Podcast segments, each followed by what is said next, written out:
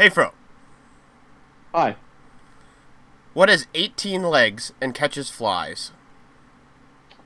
I don't know. A baseball team.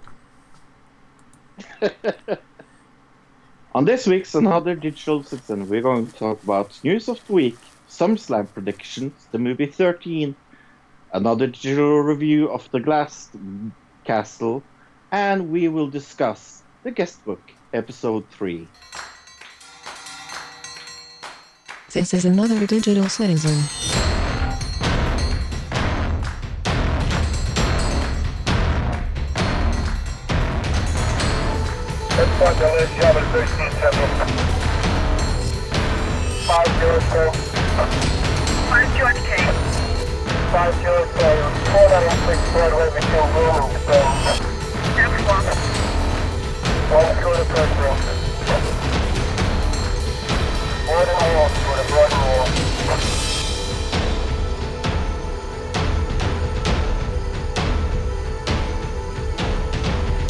This is a podcast meant to encourage logic through stupidity and chaos.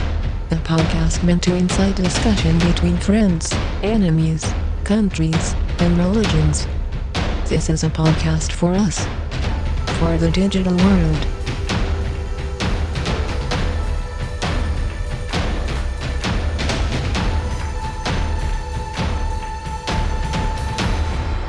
Welcome, citizen. Hello, ladies and gentlemen, and welcome to another Digital Citizen, uh, the smallest podcast about the biggest thing, TM. Uh, with me, I have Luke and only Luke. Hi, Luke. Hi, Fro. Hi, everybody. You are only Luke. Yep, Tilly is in Spain, as she said last week. Hola. Hola. Hi. Yes. Hi again. yes. Yes. Um, but yeah. I Uh, I know I know some small things is in Spanish. I know cuánta cuesta. That means how much it, is it, and then I just point at things. That's pretty. That's useful. Yeah. Yep. Handy to know. Yep. Cuánta cuesta. I've never asked this. Are there a lot of Mexican restaurants in Norway? Do you have a lot of? Um, not really. No, I, I wouldn't figure there would be. Yeah, but Mexican food I is so delicious. It's like my favorite rest, like favorite kind of restaurant to go to most of the time. Oh, really? My name is Indian. We have a lot of Indian restaurants for some reason. Huh? Yeah, I like Indian food as well. That also good. But I love Indian food. So uh, I'm going to break the tradition with uh, us doing the news first. Uh, let's talk a little about uh, wrestling before we talk about wrestling. Because I have a question. Have you watched any of the G1? Uh, no, no, there's just way too No. much of it. I do not have time for that in my life. No. uh, you know Jeremy, our uh, good and uh, best listener Right, of the yeah. podcast. You, all the other pe- people, no, no, you're not. Uh, I'm joking. uh, but uh, yeah, uh, he uh, lent me his uh, uh, New Japan wrestling thing. So I actually watched it, and I, I can say that my main problem with that kind of product is that there's next to no, no storytelling. Like there's really good matches, but Okay. it's it's kind of hard hard for me to Is there something lost in translation, maybe, as far as storytelling goes, or is it just the matches are uh, we're having a match to get a title? Is that every right Okay. right. Well, that's Yeah. storytelling. The storytelling is just more simple and basic. Yeah. It, it's not it's not the soap opera like we have on WWE. Sure. Uh, and and I, I kind of like the soap opera element of it because I need like I had this discussion with other people before. I need there to be a good storyline, not only good matches. I know people say that ah I can watch good matches without knowing the storyline. That's one of the reasons why why I have trouble watching uh, wrestling before like my time in wrestling because I didn't know the storylines. I, I can say that the, uh, there's a good match without knowing the storyline, but but be, for me to keep my interest in it, I need to know why why are they fighting? Why are right. they? So maybe it's a problem that you you watched Yeah. this, but you didn't know the backstory of a lot of the wrestlers. You didn't know the backstory of a lot of the Right. feuds. You were just watching this, Right. but maybe this is a good starting point. I, I really don't know the product, but if you wanted to continue watching from here, do you feel like you know the wrestlers and storylines better from watching this, or no?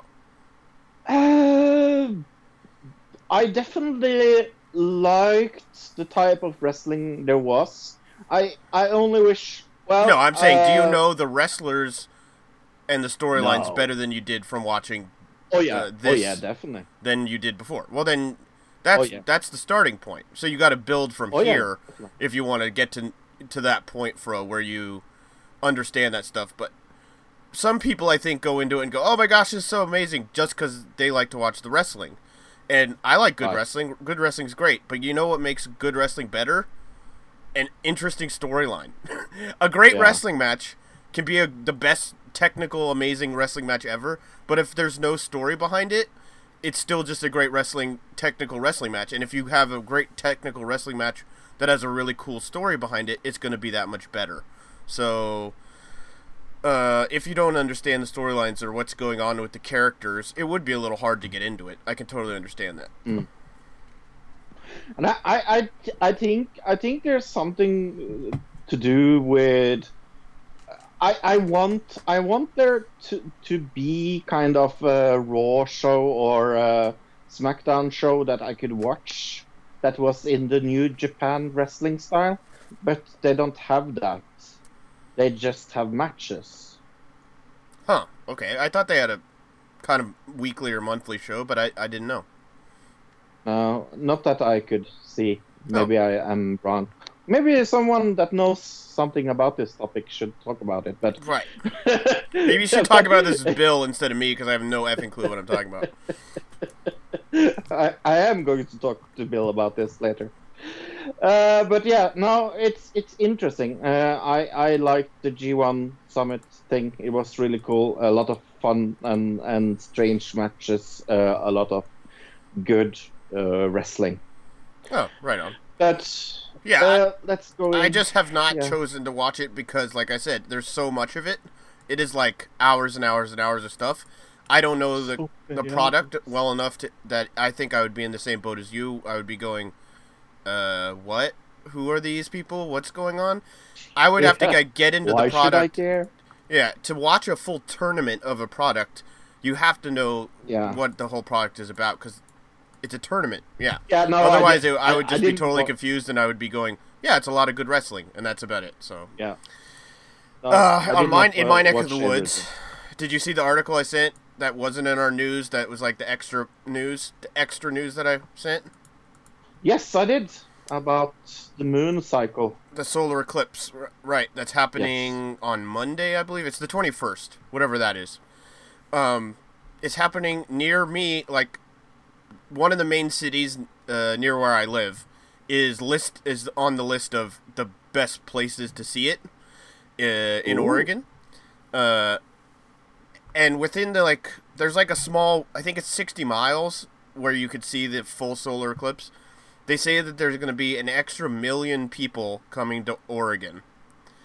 Um, that's a lot of extra people, and Oregon is not prepared for an extra million people. Uh, so the police, state police, sheriff's office have come out and said, stock up on food, stock up on water. Be, uh, expect to not be able to get places because all the roads will be clogged. There's a chance that the power grid may go down. There's a chance that the cell phone towers may go Wow. down from all from you know all these extra people using the cell phone reception and all these extra people you know using power. Uh, people are selling rooms in their houses for like uh you know uh Airbnb type stuff uh for thousands of dollars to for people to stay in Oregon because all of the hotels are completely sold out in like this area. Uh, just in my area, There's spo- they said a million in Oregon, four hundred thousand just in the town where I'm near, or an extra four hundred thousand people. It's gonna be nuts. I've I'm stocked up. They're treating this like it's gonna be a natural disaster, basically. Um, and I'm I'm all stocked up and ready to go. Uh, I might go to the store right after we get done podcasting and get a few extra things, but I'm not. I'm I'm expecting not to go anywhere for a week. So next week we'll see if this is all like Y2K, fro. And next week on Wednesday I'll be like, yeah, nothing happened. So, how much is it for your space on your sofa? Oh no, uh, I had not Huh? even no, not happening. I don't even. I, I expect there to be a lot of people out where I am, but I'm way out in the middle of nowhere, uh, which I guess that would be the best place to view a solar eclipse, but get away from the light Yeah. pollution and whatnot. You know, in a main city, you're not going to see it as well as way out, but no, I, I don't want people here. No, I can understand that.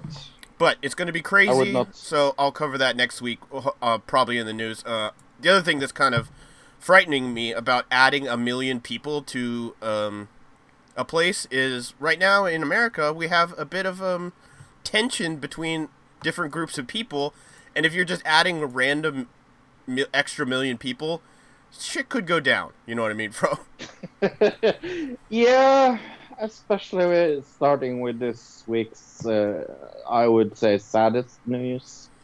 Biggest, it's Uh, biggest news and saddest news, right? Yeah, uh, this is, uh, of course, not news anymore.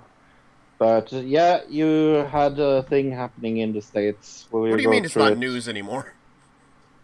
Well, I, I mean, I mean that uh, sadly with things like this, uh, people just move on. Oh, well, here in America, it's still 24 7 news cycle. It's all this. They're not covering any other news on MSNBC or CNN. So, at least here in America, this is still 100% in the news. Yeah. Um, Because the videos Norway, that I all talk- posted f- that we're going to watch in a minute, the Trump ones, Right. that happened yesterday. So, they're still Ah. covering this. Yeah. Yeah, so it uh, it's in Charlottesville. Uh, I I have actually no clue where Charlottesville is. To Virginia. be honest, Right. Virginia. Okay. Uh, it uh, was uh, a Nazi uh, supreme demonstration. Or. Neo Nazi. Uh, Yeah. I mean, I'm not gonna be. I'm not gonna get all like, uh, whatever. Uh, hard on. Get a hard on for the correct terms and this and that. But guess what? We defeated the Nazis in the 30s. we we Yep. won World War II, and the, they got rid of them. We actually put a lot of them in jail. Uh, so neo-Nazi would be the correct term because Nazis don't actually exist anymore. But yes, Right. everybody's And, still uh, saying Nazi. I mean, it's all over the place. And uh, there's a lot of angry white men with tikis. I, I, I find that kind of weird that they had tikis. Right, but that would have been the, another thing. the night before the actual, I guess, riots and everything that happened. Uh, they went. The whole thing here is these. This they had planned this neo-Nazi rally, which they called "Unite the Right," which kind of just brought a lot of um, different Nazi, uh, neo-Nazi type groups together. Uh, is what it was, but they were protesting taking down a statue of a Confederate general. Uh, Right. and so that was what this whole thing started as. So that's why they, with the tiki torches, they're all surrounding this statue. Uh, but it was very reminiscent of like a KKK rally with all the torches and everything. Uh, clearly, I think that's what they were going for. Don't you think, Fro? Yeah, oh, de- definitely. Uh, then It, re- it reminded me a little like uh, if you've seen it like old, old uh, uh, Frankenstein movies, where all the the people town are folk are coming up to the castle. Yep. Yeah. Yep. An angry mob, Oh. right? Which this kind of was an angry mob to to. to Oh yeah. Yeah. Um, but yeah, they. I think using the term neo Nazis just as a general term because this was a whole like five or six, seven different groups, I guess, of different types of uh, white supremacist neo-Nazi type groups. So there was a whole bunch of different groups, but I And then personally, if you're, if I think calling them Nazis, let I'll go into wh- why I think this, but I think uh, it's bad to call them Nazis because that would actually be, in my mind, I think it would be considered a good term to them.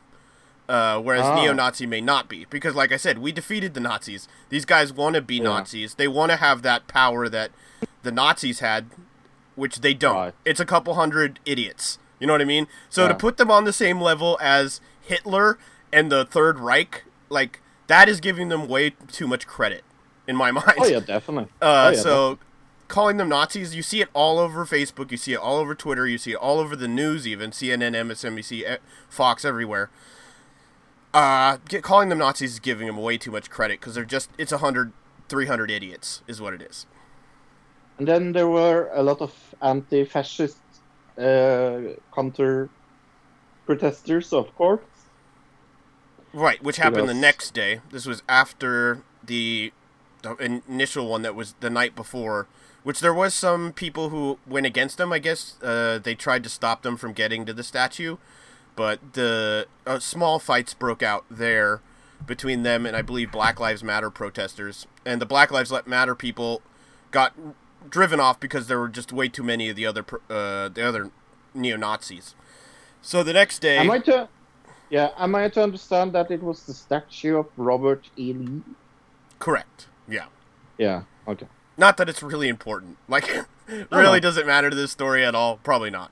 But that's what the they the their purpose was for being there. That's why uh, they got a permit. So you when you get a permit, you have to say what you're protesting in the to get the Destination. right. So this was planned months ahead of time. So everybody knew And in this town that this was going to happen. Uh, And, and David Duke was there right. as well. Okay, I see. Well, he was part of one of the groups that was, you know, one of the neo-Nazi groups that was there. Uh, but there were multiple, like I said, multiple groups. He, I think he was the, just the head of one of them. To be honest with you, before last year, I'd never heard of David Duke in my entire life, and the only way I learned about this guy was through CNN and MSNBC. Yeah. so I would have never heard of this guy if it wasn't for CNN, probably. Um, Uh, I heard of David Duke uh, thanks to his endorsement of Donald Trump. Right. That's yeah. Same thing. As, well, yeah. I mean, that's where it came from. Is I and I probably heard that on CNN or MSNBC. I would have never heard of this guy otherwise. Uh, I think they're kind of giving him publicity more than they even think they do. They think they're going against him, and this again with this whole Trump thing and them going against his words and things like that. They may be doing the the Roman Reigns thing where they think they're fighting against it, but really they this may help Donald Trump in the future. But we'll talk about that in a minute. Let's continue with what happened in Charlottesville because we haven't really gotten to the biggest part of this. Yeah, The next day we have and the then big uh, yeah, the big rally for the neo Nazis, and a massive amount of counter protesters show up. Uh, I think it's interesting to point out that we did a story in Norway not too long ago. I want to say last month, Fro, Yup. Where we talked about some neo Nazis who did a rally. Some violence Yep. happened between them and the people in the town, and what happened is Yep. the police, the the counter protesters, the next week, I believe, they wanted to do their own protest.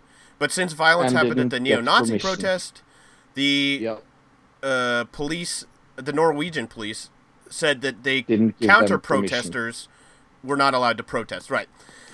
Yep. Uh, I thought that was an interesting correlation because the way we rationalized it then is the same way I'm rationalizing now. So let's continue, but uh, I'm not. We're not going to be. I'm not going to be a hypocrite on this. I don't know about Fro, but I assuming Fro is going to have the same view as me on this because we uh, we did last time. But uh, yeah, so the two groups uh, came together, I guess, and some Flash. Right, they clashed. Some of the people in the neo-Nazi group, uh, they're all neo-Nazis, so they're all idiots, and you know, uh, but it they have freedom of speech. They have the right to freedom of speech. They don't.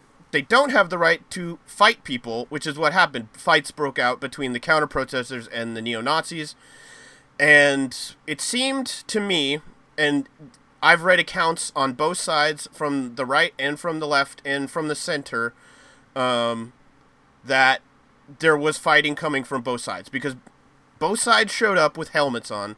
Both sh- sides showed up with shields. Both sh- sides had uh, protective glasses and, and certain other certain weapons.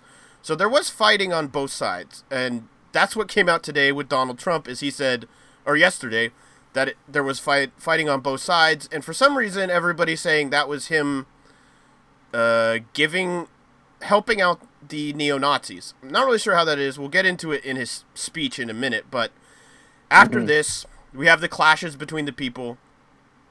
Um, there, w- there were reports that some of the neo Nazis were trying to break into people's homes, and the Antifa or the anti-fascists stopped them from breaking into people's homes. Um, and uh, a lot of the neo Nazis came from out of town.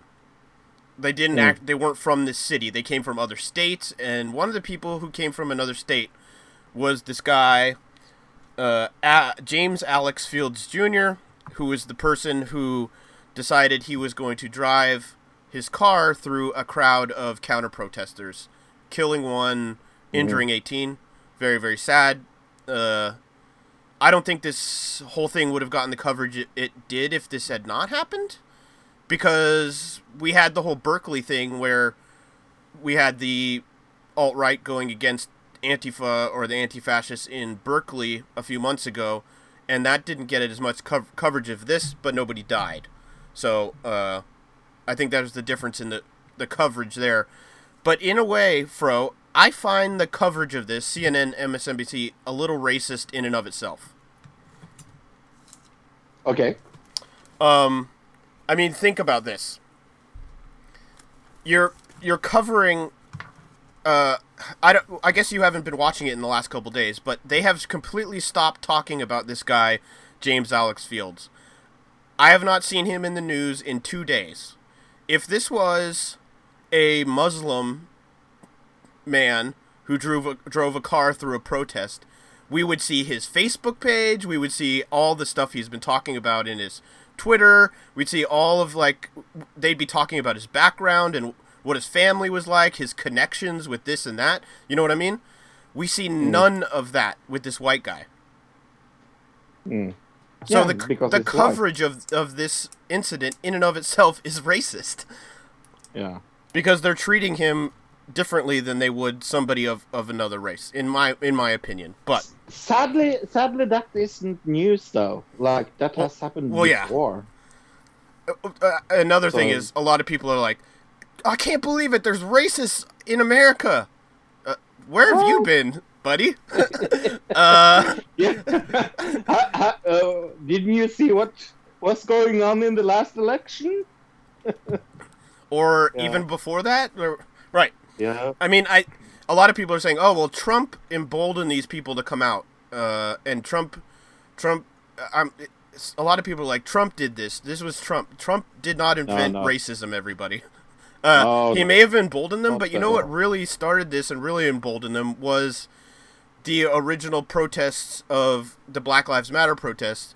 These people Mm-hmm. probably went, "Oh wow, we need to get out and do the same thing." They're it's like uh, this guy James Alex Fields. T- uh, there was a whole thing, at least during those times, where the protesters would take uh, freeways and stop traffic to show that they, it was uh, it was their streets and they need they needed to make a point that uh, we're going to shut this shut this city down if you don't fix the laws that are horrible against um, Africans Americans and other minorities, which we'll, we'll talk a lot about in the main topic today. Strangely enough, but uh, Yep.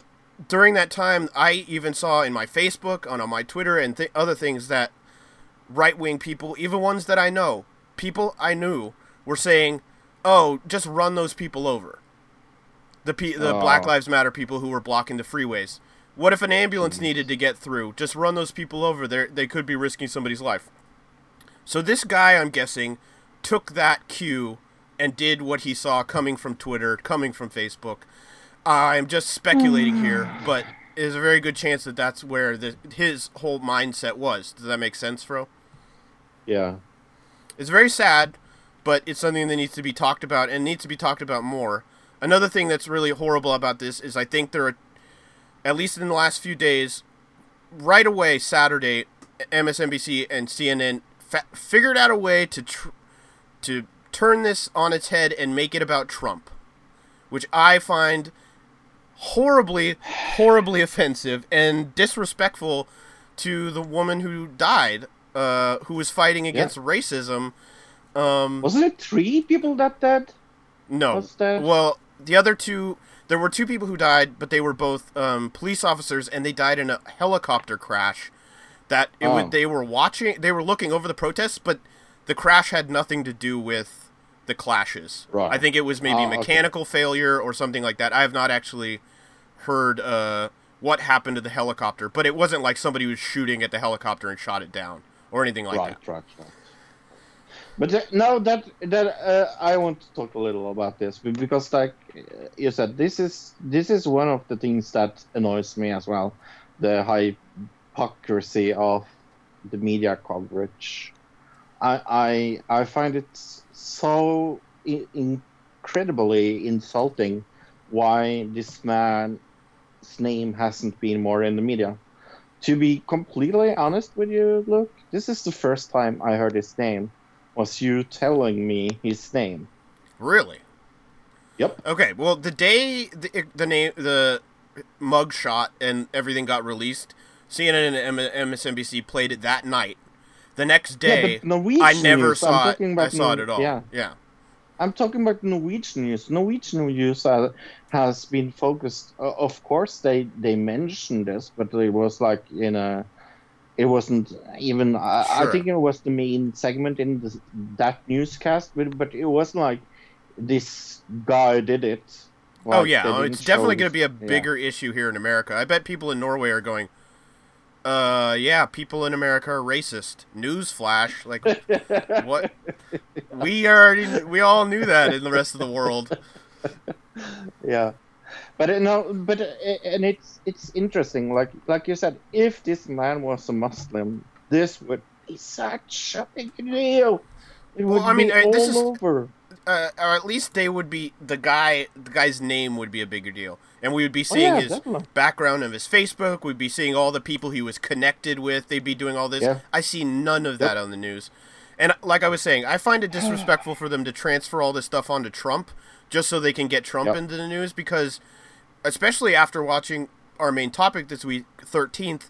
If they really, if CNN and MSNBC were really concerned about racism and not worried about Trump, they'd be talking about the institutional racism that this Oh, yeah. lady who died fighting for was uh, fighting against was the institutional racism and the uh, racist people who back it. You know what I mean? So right that's really the one big thing that really pissed me off. Um, a, a lot of people are gonna say uh, you gotta be on one side or the other. This is a black or white issue. Which okay, maybe that's not the best way to put it. Um, this is a this is a this side of the issue or that side of the issue. It's a left right thing. You know what I mean? You can't. There's no middle ground. And the thing about this, especially this specific scenario, there is it. There is no middle ground because there's no ends. There, it's a square. You have a pro. The mm-hmm. police in this situation stood down and just did nothing because they said that the alt right people had too mm-hmm. big of guns and so that they they didn't want to intervene because they were afraid that shooting would start happening. So the police decided to just let people beat each other up and let a lady die. Um, so there's that corner, and then you have the left corner, and then you have the whatever neo-Nazi corner, and then in this other corner you have the whole concept of the actual uh, racism that's happening and that Right. seems to be being left out a lot. is like that's the thing we should be talking about, and nobody is. So yeah, right it, it is so strange that this falls so good together with our main topic of the night it's almost a little like scary right. So I, uh, I guess my, my point, so we can wrap this up and then go into the Trump videos. yes Um, if you want to fight against racism, don't fight against Trump. Uh, racism racism's been around a lot longer than Trump, and it's institutional. It's it's in our system. So you need to get in and work with the system or work against the system to fight against this racism. Uh, getting Trump out of office, not going to get rid of racism, everybody. I wish it was that easy, because that means that in eight years or four years or whatever, when he's going to get out, there would be no more racism. It's not that easy. Right. This is not a this is not a one side or the other issue. This thing and then the other thing, I guess in the square that I didn't mention, freedom of speech. There's this thing Yeah. called freedom of speech and those people had the right to do it. Uh, the other people had the right to come and talk against it. Once violence gets involved uh, from any side or either side or both sides, whatever, um, that is not freedom of speech anymore. And you're going against the idea of freedom of speech completely. So, But then again, what what uh, what uh, uh, what uh, Trump did this week was maybe not the smartest thing either. I mean, hello. no. Okay, so we're going to watch a couple videos. They're both like two minutes long. Um, Yep. This happened yesterday. So, Saturday, Trump came out and he said that he. He said there. There, uh, there was violence from many sides, and he also said on Saturday that he disavowed any bigotry. So the press got really mad at him because he didn't specifically point out neo Nazis, white supremacists, or anything like that. Because he was saying there was violence from any side, but he didn't call out the worst side of it. I mean, let's point this out. Even if there was violence from either from both places, uh, and they were both just as violent, even if that was happen, I'm not saying that's the case. It may have been. I was not there, but I've read accounts that that may have been the case. Uh, let's say that was the case. That both sides equal equal amount of violence. One side's still racist, so that side wins for which one's worse. You know what I mean? Yeah. So Trump came out with that on Saturday. Then he came out with like a uh, pre pre-made speech on Monday that somebody obviously wrote for him, where he did actually call out the neo Nazis, skinheads, and other things. And then during a press conference that was supposed to be about uh, infrastructure, uh, some he was not supposed to answer any questions about anything but infrastructure. This happened. So let's watch this video. Uh, which of the videos is it? The first one or the second? We're gonna one? go first one, then second one. It's the same pref- press conference. They just uh, after this part that we're gonna watch, there was like a, a part where they started actually talking about infrastructure, and then a lady came in and said, "Wait," and they started talking about it again. So we'll we'll pause and talk about this video, then watch the next one. It's all the same press conference. Okay. So, yeah. Okay. In three, two, one, go. He's pointing to someone. has called on you to defend your national security advisor H.R. McMaster against I've all already these done it. attacks. I did it the last time. He called on it again, linking the Senator to, McCain? to the alt-right, and Senator saying McCain, you mean the he's, Okay, one he's talking about Senator McCain. And he Yeah. said Who is Senator? You mean He's Senator like McCain trying to figure out what the hell's going on because he was expecting a question about infrastructure. healthcare? Infrastructure, and now she's not talking about that. So he's like, I don't know what to say. These attacks, and he linked that same group to those who perpetrated the attack in Charlottesville. Well, I, I don't know. I can't tell you. I'm sure Senator McCain must know what he's talking about. Uh, but when you say the alt-right, uh, define alt-right to me. You define it. Go Well, I'm ahead. saying as No, Senator, define it for me. Come on. What? Senator McCain defined them as the same group. Okay, what about the old left that came charging at Excuse me. What He's about now the just alt arguing left with the that came charging at the, Yeah. as you say, the alt-right? Do they have any semblance of guilt? This is What, let, let me ask you this. What about the fact they came charging, that they came charging with clubs in their hands, swinging clubs? Do they have any problem? I think they do. So, you know, as far as I'm concerned, that was a horrible, horrible day. Wait a minute. I'm not finished. I'm not finished, fake news. I'm not finished. horrible Fake day. news. Fake news. Wow. He loves that Wow. term, doesn't he? I, I will tell you something. I watched those very closely, much more closely Much than you Much more people closely than you people. And The you news. The actual uh, news. you- I you watch it much more closely On one than side you. that was You actually and make had it, a of group course, On the but- other side that was also very violent. and nobody wants to say that, but I'll say it right now. You had a group, you had a group on the other side that came charging in without a permit, and they were very. Oh, they didn't have a permit because we don't have a First Amendment right that says permits are bullshit. Think What you call the alt-left is the same as neo-Nazis? I, oh, those people, all of those people, excuse me, I've condemned neo Nazis. I've condemned many different we go. groups. He condemns but not all neo-Nazis. of those people actually did say that were right neo Nazis, believe So, me. give him Not credit all of those that, at least. people were white supremacists by any stretch. Uh. those people were also there because they wanted to protest the taking down of a statue, Robert E. Lee. So, excuse me, and you take a look at some of the groups and you see, and you know it if you were honest reporters, which in many cases you're not, but many of those people were there to protest the taking down of the statue of oh. Robert E. Lee. So, this week it's Robert E. Lee. I noticed that Stonewall Jackson's coming down. I wonder, is it George Washington next week, and is it Thomas Oh. Jefferson the week after? Yeah, because you know, that's you, the all, you really do have you to ask yourself, where does Moron. it stop? All right, we can stop Okay, there. let's stop there. Yeah, that's where he goes into infrastructure again. But yeah, like I said, that's what he's going with. His defense of this of these neo Nazis is they had a permit, fro. So the other side didn't have a permit. That ma- that is equi- Like again, I'm, I'll repeat my last point uh, that I said earlier.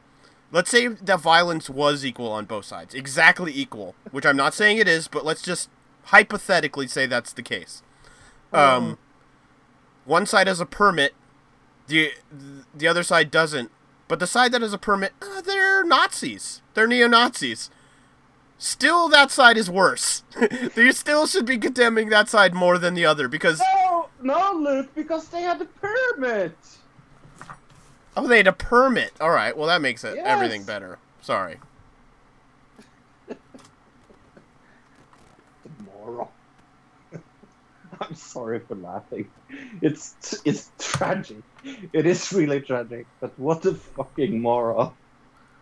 Right. Ah, uh, obviously, uh, I think the whole thing here is, and I think a lot of people have said this, but, and we've said it in the past that that part of Trump's voting block is racist people. So if he was to disavow all this, he'd be getting rid of whole of a whole voting block for for him in the next election. So, I think he's thinking of this in a strategic vote voting matter and not thinking of it in a moral way, which is horrible, but he is a businessman. So, all right, let's watch the the next second- video. Yes, the second right. one. And this is what? This is just later on, like somebody asked a question about infrastructure. He talked for like five minutes on that, and then the same lady who asked before, she's gonna come back and be like, "All right, let's go back to that topic of the alt right." So, Okay. go, give us countdown. In three, two, one, play. Mr. President, are you putting what you're calling the alt-left and white supremacists on the same moral plane? I'm not putting anybody on a moral plane. What I'm saying is this you had a group on one side and you had a group on the other, and they came at each other with clubs, and it was vicious, and it was horrible, and it was a horrible thing to watch. But there is another side. There was a group on this side, you can call them the left, you've just called them the left, that came violently attacking the other group. So you can say what you want, but that's the way it is. On both sides, sir, you said there was hatred, there was violence on both sides. Are, are Well, I do think there's blame. Yes, I think there's blame on both sides. You look at you look at both sides. I think there's blame on both sides, and I have no doubt about it. And you don't have any doubt about it either. And and, and, and if you He's telling them what they don't have. you would say, yeah. Kill the person. this. They Heather showed up in hired Doug- Charlottesville. They, start, they showed up in Charlottesville Excuse me. to protest. Excuse me, they didn't put themselves down as you, and you had some very bad people in that group. But you also had people that were very fine people on both sides. You had people in that group, excuse me, excuse me, I saw the same pictures as you did. You had people in that group that were there to protest the taking down of, to them, So a his very, argument very here is that important statue they weren't all the neo-Nazis, of a park from Robert E. because Lee to another name. Some of them were just there to No, protest the George statue. Washington was a slave owner. We'll get into Is that in a second. Washington a slave I guess in a minute. So will George Washington now lose his status? Are we going to take down? Excuse me. Are we going to take down? Are we going to take down statues to George Washington? How about Thomas Jefferson? What do you think of Thomas Jefferson? You like him? Okay, good. Are we going to take down the statue because he was a major slave owner? Now we're going to take down his statue. So you know what? It's fine. You're changing history, you're changing culture, and you had people, and I'm not talking about the neo Nazis and the white nationalists, because they should be condemned totally. But you had many people in that group other than neo Nazis and white nationalists, okay? And the press has treated them absolutely unfairly. Now, in the other group also, you had some fine people, but you also had troublemakers, and you see them come with, the with the black outfits and with the helmets and with the baseball bats. You got a, you had a lot of bad you had a lot of bad people in the other group too. Yeah, no. Um, I mean, he's doubling down. It's pretty awful what he said. I mean, Uh, like I said, there is plenty of evidence that says both sides had violent people in them. So for him to say both sides were violent is not incorrect. It's just um, not something you would say if you were president when you're dealing with neo Nazis. Uh, right. Because you're generally just going to automatically decry the neo Nazis. You're going to say, oh, those people were bad. These people also shouldn't have been violent, but look how bad these people. But that's not what he's saying. He was basically almost saying they were both violent and they're both to blame, which is uh, somewhat the case, but one side is worse than the other. So that needs to be put into consideration, but for him, that's not being put into consideration. And another thing is, he's, his point here was that some of the people in that group weren't neo Nazis and they were getting attacked even though they weren't neo Nazis. Well, they were in a group of people with uh, swastika flags and uh, skinheads with uh, you know patches on their vests that were you know neo-Nazi white supremacy pat. Once you see a guy walking through the group you're in with a uh, Nazi swastika flag, you should go. Maybe I'm. If you're not a Nazi, m- maybe I shouldn't be in this group. You know, it shouldn't take a whole day for you to figure that out. Uh, so d- yeah, I have a que- question. I'm just saying, you even if those people were in that group and they weren't neo Nazis, they're kind of guilty by association. All right, go ahead, Fro. Yeah, no, that's my question. If you suddenly saw a Facebook picture of me with a swastika flag, I think you would block on block me on Facebook pretty fast. or ask Right, me. but what if you? What- What if there was a picture of you?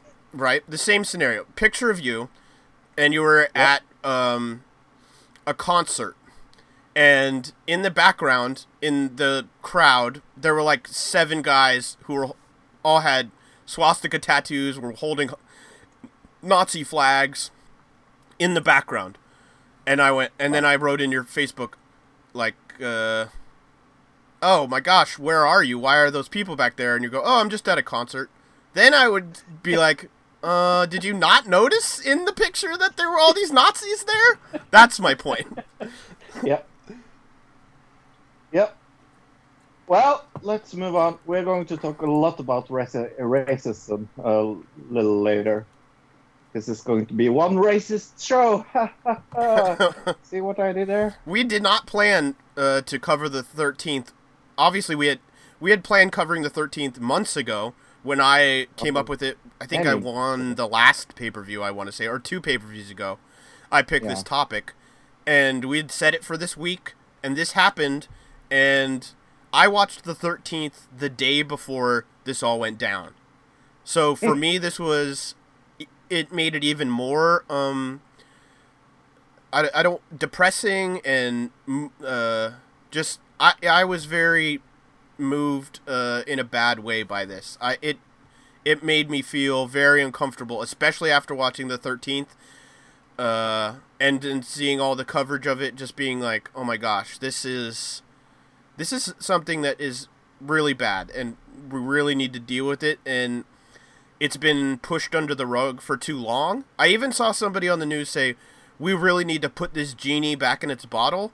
And I say the opposite. I say there is something positive that came out of this. All these fucking idiots, all these hun- few hundred stupid moron neo Nazis that didn't wear their hoods. We all know who you are now. You can't run away from this now. That's a good, good thing. You're on the I internet. We all know who you are. All your the pictures are out there. So no running away from it now. You have to defend yourself and I think if once they try to defend themselves and they realize they're wrong, that's when you can start having an argument with them about trying to get them to believe the opposite, I think. But other people are going to say, "No, just go punch them." That's another way to do it. Violence solves Yeah. everything, right? Uh, let's move on. Uh, new report raises big questions about last year's DNC hack. A former NSA expert says it wasn't a hack, but a leak, uh, inside job by with, by someone with access to the DNC system. This is quite serious. Right, this came out on Friday, I believe. Uh, we talked about this in the past because I had talked about the forensicator on the news a while ago. I was just in passing because it had not actually nobody had done the research to confirm this guy's uh, research on the metadata of the DNC emails. This report came out in the Nation that a group of NSA former NSA experts. So this is a full group of people. There is not one person. They it's and they're well trusted. Um, came out and they did they took the evidence given to them by Forensicator, which was the evidence from the metadata in the emails. The metadata in the emails said that there would have been no way at that time to da- the download speed. Uh, there were no uh, broadband. There was no broadband internet capable of downloading at that speed that it said the data was downloaded in the metadata uh, anywhere in the world. Not only that, this is the part. This is the clincher, fro. In the metadata, it said the download happened on the east coast of the United States, within the East Coast time zone, uh, Mm. which is where the DNC offices are. So they're saying the only way for this data, the metadata to be there in the emails saying that it was downloaded this quickly would be if they were to use some type of thumb drive or some ec- other external drive directly from the server and that if they did that it would have happened in the eastern time zone. This is hmm. called real evidence, people. this is not a conspiracy theory about Russia. This is actual evidence. Shh. Don't, don't say it out loud. Right. we don't have to go Wow. deep into this, but I mean, we talked about it a lot in the past, and Fro knows how much crap I have gotten for being being called a conspiracy theorist and this and that. And now, when actual evidence comes out, nobody on the actual news covers it. Yeah. I I can't count how many times I heard that you're a conspiracy guy. Uh, it annoys me every single time I hear it. Even though Uh, the Russian thing is the real conspiracy, like we've said in the past. Yes. But yeah, let's continue. Hey, uh, there were some giant pipes that uh, washed up on the Norfolk beaches uh, in Algeria. Al- Algeria? No, Norfolk is in Yeah. is in England. They were headed. Oh. They were headed for Algeria. Algeria. Okay. and they were be they were coming from Norway, as far as we could tell. Yeah. And uh, it was uh, between 200 to 480 meters. These are huge, and the diameter Huge. is massive. Of the they're taller than a. If you're standing next to the end of it, it's probably two people high, like two. Oh, yeah. Probably ten feet, maybe twelve feet uh, uh, uh, wide. Uh, I think there some of them are different sizes. So the biggest one is the picture you see down there, kind of. Uh, where is it? Like uh, the three, the four guys. They're standing next to the pipe. Yeah. You can see it's like twice as big as the one guy. Um, That might be one of the bigger, bigger pipes, but Wow. I don't know how Yeah, this happened. And they, yeah, we don't really know. We don't really know. I guess I mean It's they just floated up after maybe they got lost from these uh, tugboats or whatever. They were taking them from one place to another. But Maybe. this is something massive to wash up on shore, um, and not have anybody be like, "Oh, this may happen ahead of time." You know what I mean? Right.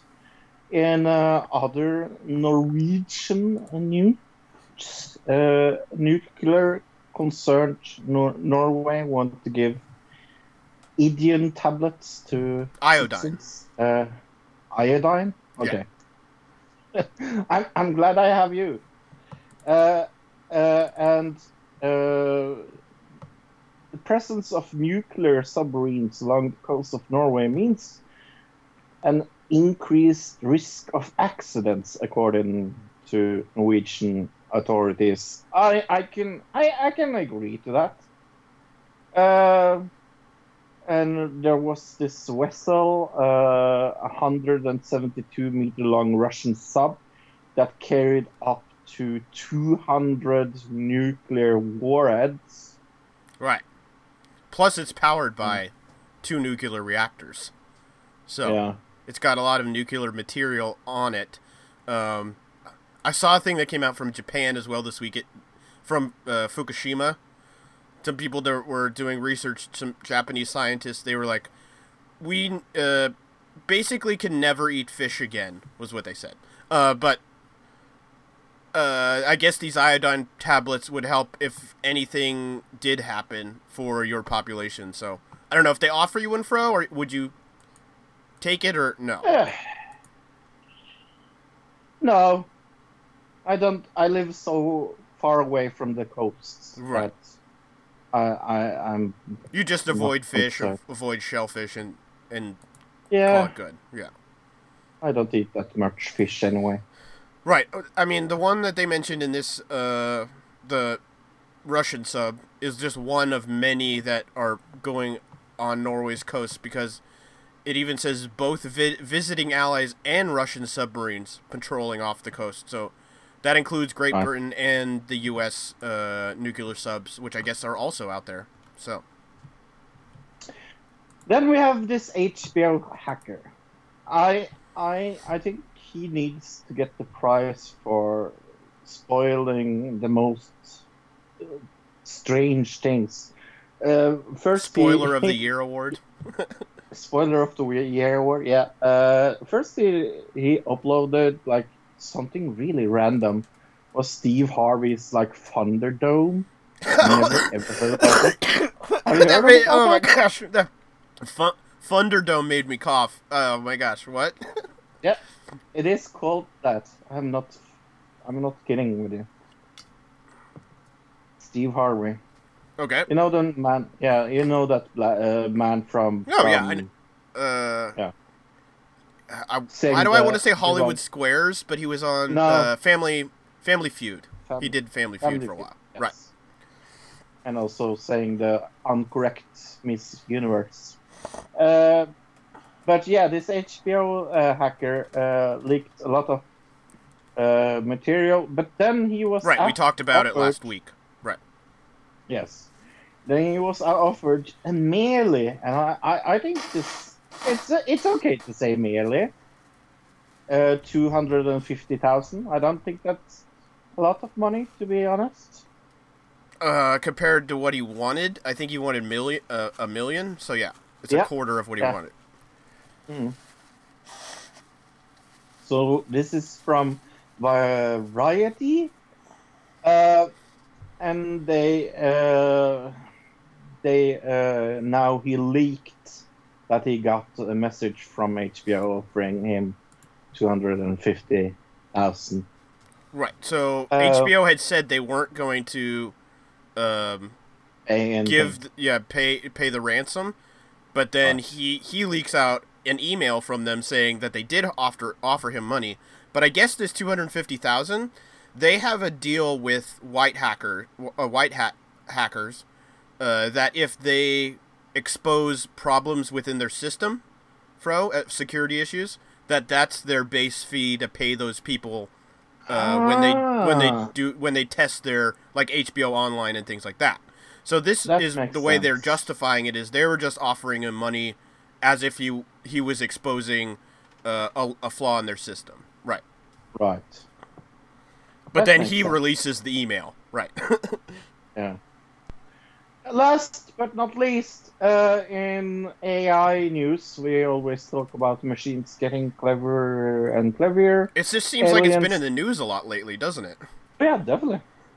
Elon Musk, one billion AI startup, made a surprise appearance at the uh, uh, twenty-four dollar, twenty-four Million million dollar. video game.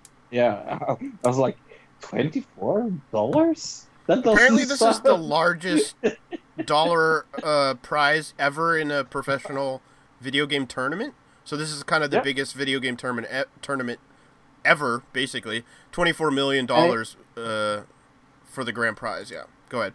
And it was uh, uh, Dota 2. Don't please don't ask me what that is. I have no clue what that game is, but it looks like a. Uh, it looks like a Warcraft type ab- uh, above o- overhead kind of uh, war simulator kind of game. Yeah. Yeah, let's just say that we have no clue. So No. we don't. Apparently, it's fairly complicated because it was one of the main main events of this tournament. So Right. uh, a lot of really high, really big advanced gamers were playing it. So they got the best of these gamers um, to play against this AI, which came from Elon Musk, which reminds me very much of uh, Deep Blue Yeah. playing chess. If you remember that in like yeah. the Yeah, yep. nineties, maybe Yep. two thousands, Yeah. something like that. No, And- not it. It was yeah, it must have been the nineties. You're right. That was a long time ago, but it that it definitely reminds me. It's very re- reminiscent of that. And this AI bot defeated the professional gamer at this game. So I guess that's something. Right. I mean, They're getting clever. Elon Musk has talked uh, two weeks ago or three weeks ago. We talked about how he had said that the AI was a danger to humanity. I think now the re- my guess is the reason he did this was to give a small demonstration about uh, how advanced it really is. So just Oh, yeah. kind of trying to prove his point, maybe. So I just want the operator system from her in my ear. That's the only thing I ask oh my for. gosh, right. That movie made it look like, oh, AI is going to be the best thing. There's not going to be any problems with it at all. Nope. that operating system would eh, never ever fucking work. But let's let's talk about something else. We have a Facebook page. It's another digital uh, citizen on Facebook. We have a lot of posters, but Michael, oh my god, you should have the award for the best poster on our group. We love you. We Yep. respect you. Just say that one more time. Uh, we have an email address if you want to go email us for whatever reason. Nah. Another digital citizen at gmail.com. We did not get any emails again, but that's fine. What? Um, I did not post up the Acco- thing I usually do, but I was so busy this week. It was crazy busy. I was chopping a lot of According to firewood Jer- because it's that kind Yeah, of time of year. according, according to Jeremy, the reason why we haven't gotten any emails is because he's busy watching the G1 Well, it's over now, right? So maybe next So- week. so, We're talking about something really weird next week, so hopefully he figured out some way oh, to email about next that. Next week is one of the weirdest things we have ever talked about, but that's next week. Uh, Right. Let's hear John telling the truth about you can't get everything you want, but you, if you try sometimes, you get what you want, uh, need. This is John with John Tells the Truth. Today I started recording this three times. Three times. Every time I just stopped the recording, reset, and started again. And I reset it, started again, and I reset it, started again. Because this time I don't have a clue. And but sometimes you have to start if you have a clue. How is it that society who, who say they have more liberals, more progressive powers, don't have any powers whatsoever? Ask yourself that. And now you have to ask yourself what I always have been asking you in a lot of segments. How much are you willing to take and how much are you willing to give? Because if you're gonna win some victories, you cannot always have everything. You cannot get everything. If you think the pos- oppo- opposite of bad is totally good, you misunderstood how politics works. You cannot get everything. You cannot get everything perfect in a relationship. You cannot get a perfect family. You cannot get utopia every anywhere. I have said that so many times. I'm trying to tell the truth, but still you don't understand it. But again and again and again, liberals and progressive go, oh, if you don't get our dream at once, we will not have anything. And we, it's not our fault, it's everyone else's fault. Stop whining. Because politics and power come with some suffering. Yes, I've been in politics for over 20 years. And I had to compromise a lot. Not everything was great to compromise. Sometimes I didn't want to compromise, but at some level, I have to decide one thing. Should I get something done? Or will just get nothing done and just feel good inside? I said it so many times. I said it again and again, and I've been writing about it, but still I see the same bullshit. Now you have to wake up. Because you're not, no more prostitutes in, in the streets. The daily work in politics is compromise and is boring. Believe me, if you sit down and read political papers when you have a whole office or a position in local or national politics, it's a lot of boring shit. But that is fighting for society. It's not slogans. It's not battle cries. It's not Bernie Sanders. It's boring everyday work that media don't give a shit about, but you know have to be done because it is important. Because all those little shitty things in society every day who is important. That's what you liberals and progressives have to do. And that's what you have to sacrifice. The conservatives had to understand that. And that's why they're winning. Winning, winning, and winning. And they're winning. Not because they have the majority. They have they're winning because you don't give a fuck and you have a head straight up your fucking asshole. This is what Tron, but Tron tells the truth. Have a nice evening. Time for TV round. Uh, I need to. Uh, um, uh, I done some stupid mistakes. Uh, not the last time, but we had the main topic where we talked about uh, everything like shows everyone they hate but we love. Right, And right, for right. Yeah. some strange reason, the top of my list wasn't Eurovision. I thought about that today. Why didn't? Why wasn't Eurovision my number one? It should be my number one. I guess it probably should be, shouldn't it? Yeah. Yeah. So, I'm changing my list to where Eurovision is number one. That's strange because uh, this week on Boxmack there was a Eurovision reference, which Fro loves Boxmack. Really? Yeah, I was watching Boxmack on Sunday and they made a Eurovision reference. He was basically saying Eurovision is a song contest in Europe that none of us Americans know anything about. Uh, you know, you know more and more every year. right, you yeah. personally. So, I guess I guess like even though that you don't like it and oh my gosh you hate it, uh, I guess you you know more of Eurovision than you did like three years ago. It is what So- it, it it is what it is as far as a song contest. You know what I mean? Like it if if if I was to rate all the song contests as far as like American Idol, uh The Voice and like put them in like in a list, it would probably be the Yeah. you know, this it's the WrestleMania of song contests. So, I'll give it that. Oh, definitely. Oh yeah, I, I agree. Uh, I am going to start this week because I watched a lot of strange things. Uh, have you seen the new Gong Show? No, I have not.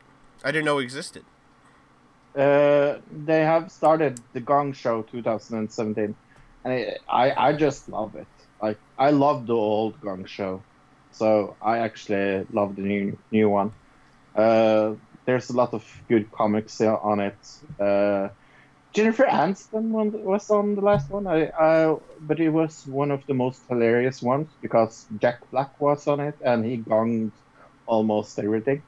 Oh, okay. Uh, but it, uh, yeah, yes. Uh, also, I started watching a new show called The Murder of Laci Peterson. Peterson, sorry, Laci Peterson. that name sounds familiar, but hmm.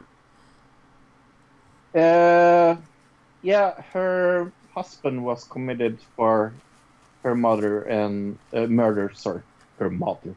Uh, her mu- murder and is on death row. It's Oh, one okay. of the most most infamous uh, murder trials after O.J. Simpson. Actually, I don't remember his name, but uh, it, he's pretty famous and they are talking about what if he didn't do it. So it's kind of a it's a cross between because it's kind of so open because they interview a lot of people in in this show that actually thinks he did it, but they Right. are kind of doing it, yeah. So it's a true crime thing. Uh, then we had the season finale, finale, finale, oh, finale of Orphan Black, and I have to ask you, what did you think about the season finale and the finale finale of Orphan Back? Black. right, the series finale is what we call it. Yep. Um. All right, I've watched this from the beginning. I started watching it in the first season when the first season was originally on. So I've watched this every. I didn't like binge watch it or anything. I watched every episode when it came out. I really loved the first season enough to like go out and recommend it to pretty much everybody I knew. Fantastic. This season. ending was awful. It's horrendous. It's It had had nothing to do with the whole plot line of what the show was originally supposed to be about. Yeah, no. I- Is it the wor- Is it worse ending of this than the ending of Lost? Um, that's hard to say because the writing on Lost was also just, I think, was worse. Where this actually, they wrote it to a to a to a finale where there actually was an ending. Where Lost, like, it was like I left up in the air. You can decide what you want the ending to be, which that was worse. So I'd say this Right. is better than Lost, but um, the the point of the show was originally, you know, why are there all these clones? Right. That was not the resolution of the whole show. no, it wasn't. Um, and then the We're not going to basically- spoil anything. Relax, relax, people. We're not going to spoil. no, I won't spoil anything. But the main people who were the main uh, antagonists throughout the whole series, they the very in the you know this finale, they get killed off so easily. There's no like Jason part where like he dies, Yeah. but then he like his hand comes back up and grabs the. per- And it was like the guy was doing his thing and then died and then done and then they move on to some, like something completely different even though that was like the point of the whole show to them that wasn't the whole point of the show because they wanted it to be about something completely different so they decided to make the ending about something totally different than what the show originally was uh, in my opinion supposed to be uh, headed towards what do you think fro This this this whole last season is a big fuck you to people that loves this show, and I I I mean that with all sincerity and. I'm trying to think back on this season and think of anything I liked from it. Yeah, no. This is such a big fu that I'm amazed that I watched this season because, like, and and we're not kidding here. Like you, if you don't see this season, but all uh, this was the fifth season. If you see all like the four seasons before this, they are tremendous. They are fantastic. They are amazing seasons. Just stop it after season four. Don't see season five at all. I don't know who wrote this, but they did- didn't. It was like they didn't see the other seasons at all. and they like got the gist of it from somebody. Like, uh, they were hanging around the water cooler at work, and every day one of their friends would tell them about Orphan Black, and they're like, then they got a writing contract for the final season. That's what it was like. Oh. That's exactly how it is. Like someone told someone that told someone that told them what the plot storyline of Orphan Black was. That's how it felt like. Totally. What, the whisper game of season finales. There definitely was I some mean- weird propaganda happening in it too. Like that that was like unnecessary and also had nothing to do with the storyline of the show. so tremendously much. Oh, this season. Oh, ooh. What else have you watched? I didn't watch a lot this week, uh, besides all the Big Brother that was happening. Mhm. Um, but I did yesterday see the first episode of Get Shorty, which is a TV Oh, show based no. off of the movie Get Shorty. Oh no, I heard this is pretty awful. Really, I liked it. Oh, I thought it was pretty good. For the first episode, I was like, "Seem, uh, I'll continue to watch it." So Uh, I, I forgot. Uh, just two sentences about it. I forgot that I watched uh, Mr. Mercedes. This season, uh, the first episode of Mr. Mer- Mercedes. It's a Stephen King uh, TV show, and it is awesome. It's fantastic. Oh, Mr. right. Mercedes. Yeah. What else did you watch? Uh, well, let me finish my thing. Like I said, I was Yep. saying, uh, Get Shorty was it. The first episode, I think, it was maybe a double. I'm not sure, but it was a little over an hour long. Um, Okay. and overall, the story, the storytelling is really well done. The acting is really well done. Cinematography is really well done. I'm not really sure where you saw people saying that they didn't like it, but to me, it was on the level of a lot of the good shows that have been coming out uh, in the last year, which I think we've just gotten so much good TV this year. It's going to be hard for us to do our top five lists of best TV of this Oh. year at the end of the year because Ooh. this year has been packed with good TV, and I would put it on that list. So I don't know. You'll have to send me after we get done with the show. Uh, the people that said it was bad because I, I just saw it yesterday, but I enjoyed it all the way through. So that's just oh, my no, I just I just heard it from a friend of mine that he didn't like it because I I was pretty Oh, interested okay. in, in watching it uh, because I actually I'm one of those few that actually like the movie. I don't even remember the movie, so maybe that helps Yeah. me uh, enjoy it. I I actually enjoyed Get. I would recommend It- it- going and checking out at least the first episode, Fro, and Okay. I bet you'll be pleasantly surprised. But we will see. Cool. Well, now we are getting uh, into uh, the most interesting part of the show. Uh, this is going to be a pretty interesting discussion because holy shit, what a good documentary. We are going to talk about uh, 13th. Uh, I saw this for the second time. I'm going to be the devil's uh, advocate and point out some small things that I didn't like about the documentary because I watched it now twice. And all the leaning towards walls in this movie Towards can what? be a little towards walls. Wolves? Walls! Walls, like behind you. You you have your roof, then you have walls. Oh, walls. Okay, sorry. Yes. I, I still don't understand. Leaning towards walls. What does that mean? there's a lot of leaning towards walls in this uh, documentary. There's a lot of people being shot uh, a little too far away. Oh, I, So yeah. I, they- they found these very um, interesting New York buildings to shoot people in. Yep. You didn't like Yep. the set design, is what you're saying. The set design on this documentary is pretty awful. I didn't mind it. I just standard documentary stuff to me. I know, but like To me, it I was like they're shooting an interview, and they just found Yeah. an interesting location to shoot it in. But uh, we have one, one for example, like he sits on one of those like things to warm up the buildings instead of a chair.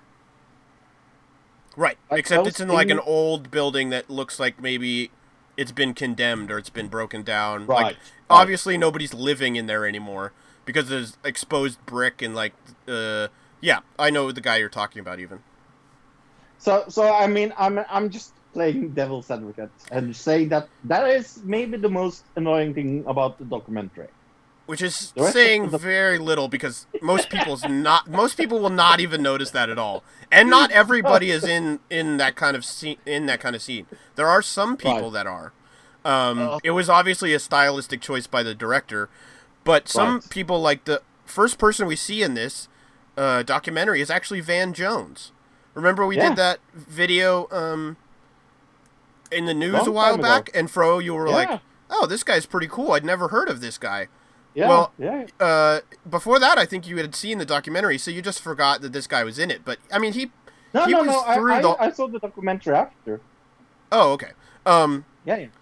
I don't even remember what the timeline on that would have been, but he's pretty predominant in here, and I think he makes a lot of good points. Uh, and there are a lot of other people, but I think Van Jones was kind of one of the more predominant speakers in the whole film. Would you not say? Oh yeah, oh yeah, definitely.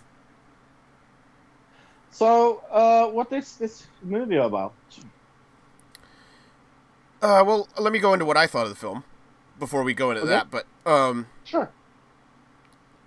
I thought it was pretty perfect as far as the documentary goes. Uh, as far as like a standard cut and paste documentary, like you Yeah. put in a topic, do the interviews, get the background information, throw it in there, and it had the it had the topic uh, of the Thirteenth Amendment, and it did it can it played with the idea of it in a very interesting way.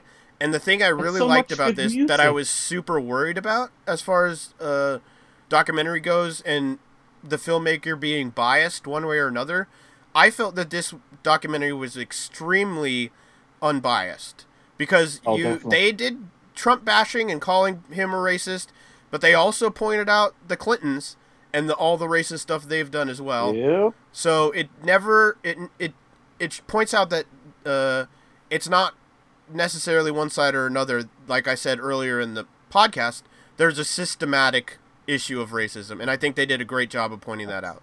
So yeah, let's go into. There's oh, go ahead. So much good music. So much good music. So tremendously. And how they integrate the music parts with the text. Right. They pick the they Was- pick songs that had specific meaning and were talking about this specific issue, and then put the Yeah. text on the screen. Which uh, the text good. on the screen was a I little liked it. YouTube. It was a little bit YouTube for me. it. It was a little bit YouTube. Uh, uh, yeah, you But, can uh, like it. I'm just saying, Yeah. I like YouTube, but I'm just saying it's a little bit YouTube. It's not necessarily something you would do if you were a really high paid filmmaker. Would be to think, oh, you know what I'm going to do? I'm going to do uh, one of those YouTube uh, videos where you just take a song and all the words pop up. You know, it that it was a little bit that, but it also integrated into the film really well because the songs were about the topic. So, Out of 10, what would you give this movie? uh, solid nine. Yeah. I'm giving it a 9 as well. You know, I what I- I would have given it a ten if it would have strayed a little bit away from the standard documentary format. It it really Yeah. was a cut cut and dry. Um, you could get out a f- if there was like a forum that said here's how you create a documentary, and then you could plug things in and just pick a topic. It did. It was it followed a formula, but it Yeah. did a good job of um it, it's an interest it's interesting enough uh subject subject matter that that formula works i guess because the subject matter is so interesting I totally agree. So, what is this movie about, Luke? Right, like I said, this is when you boil it down, it's really about the Thirteenth Amendment, which was the amendment we passed to give rights to slaves. Um, and in that bill, there is a subsection or there is a part of it that says, unless you are have been convicted of a crime, and then you can be used as human, uh, as basic slavery, we'll say. Um, Oh yeah, definitely. and people over time it shows starts out with uh, the Jim Crow laws, moves into the dr- dr- uh, the war on drugs, and moves into the Clinton era, and shows that over time people have exploited this one uh, part of the Thirteenth Amendment. Mhm. And it's also it's so hard for me to talk to talk about this as a white man. As a white man, I have in a privileged situation where I'm in Norway, where the crime Right. is low, low, low, low, low. One every third, one of a third man of a black man will be incarcerated during his lifetime, and it was like one in twenty for for white people. That is a statistic that was kind of what are you talking about? Like one in a third and one in a twenty? Why and why it was like that? It is so incredibly hard for me to understand how black people live with this Right. every single day. I'll- um, I'm not going to downplay it, but uh, as far as because this documentary definitely focuses on uh, the African American community, so that's definitely where it comes from. But as far as the Thirteenth Amendment and using people for prison labor, uh, it doesn't it it it definitely skews African American, Hispanic, and, and minority, but it that it does not um, necessarily. I would say a lot. It even uh, moves along, uh, not cultural, but maybe um, monetary uh, lines where um, even people of poor white backgrounds do get put into this prison system and end up that way because they don't have the money to get lawyers, because they don't have the money to get pay bail and things like that. Um, so it this same thing affects white people, uh, specifically poor white people, in the same way that it affects uh, African Americans and Hispanics, uh, but it just doesn't affect them in the same amount of numbers, if that Right. makes sense. Because of probably, I would say, the police pay more attention to those communities to do it, which in and of itself is inherently racist. And that is where where I feel like this documentary told a good tale is showing how racist the war on drugs, how racist uh, every like thing that uh, uh, has to do with the Thirteenth Amendment is used. Like you said, yes, it is.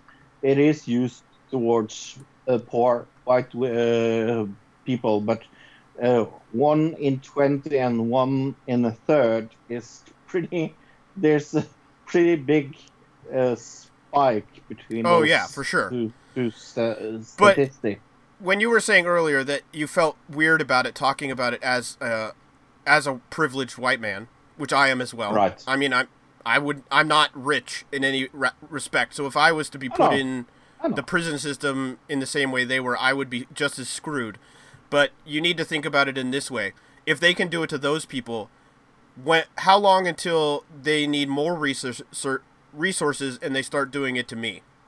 Um, right. and then when you think about it that way, dealing with that problem is is just a big a deal to me because it doesn't affect me now, but that does not mean it can't affect me in the future. Right.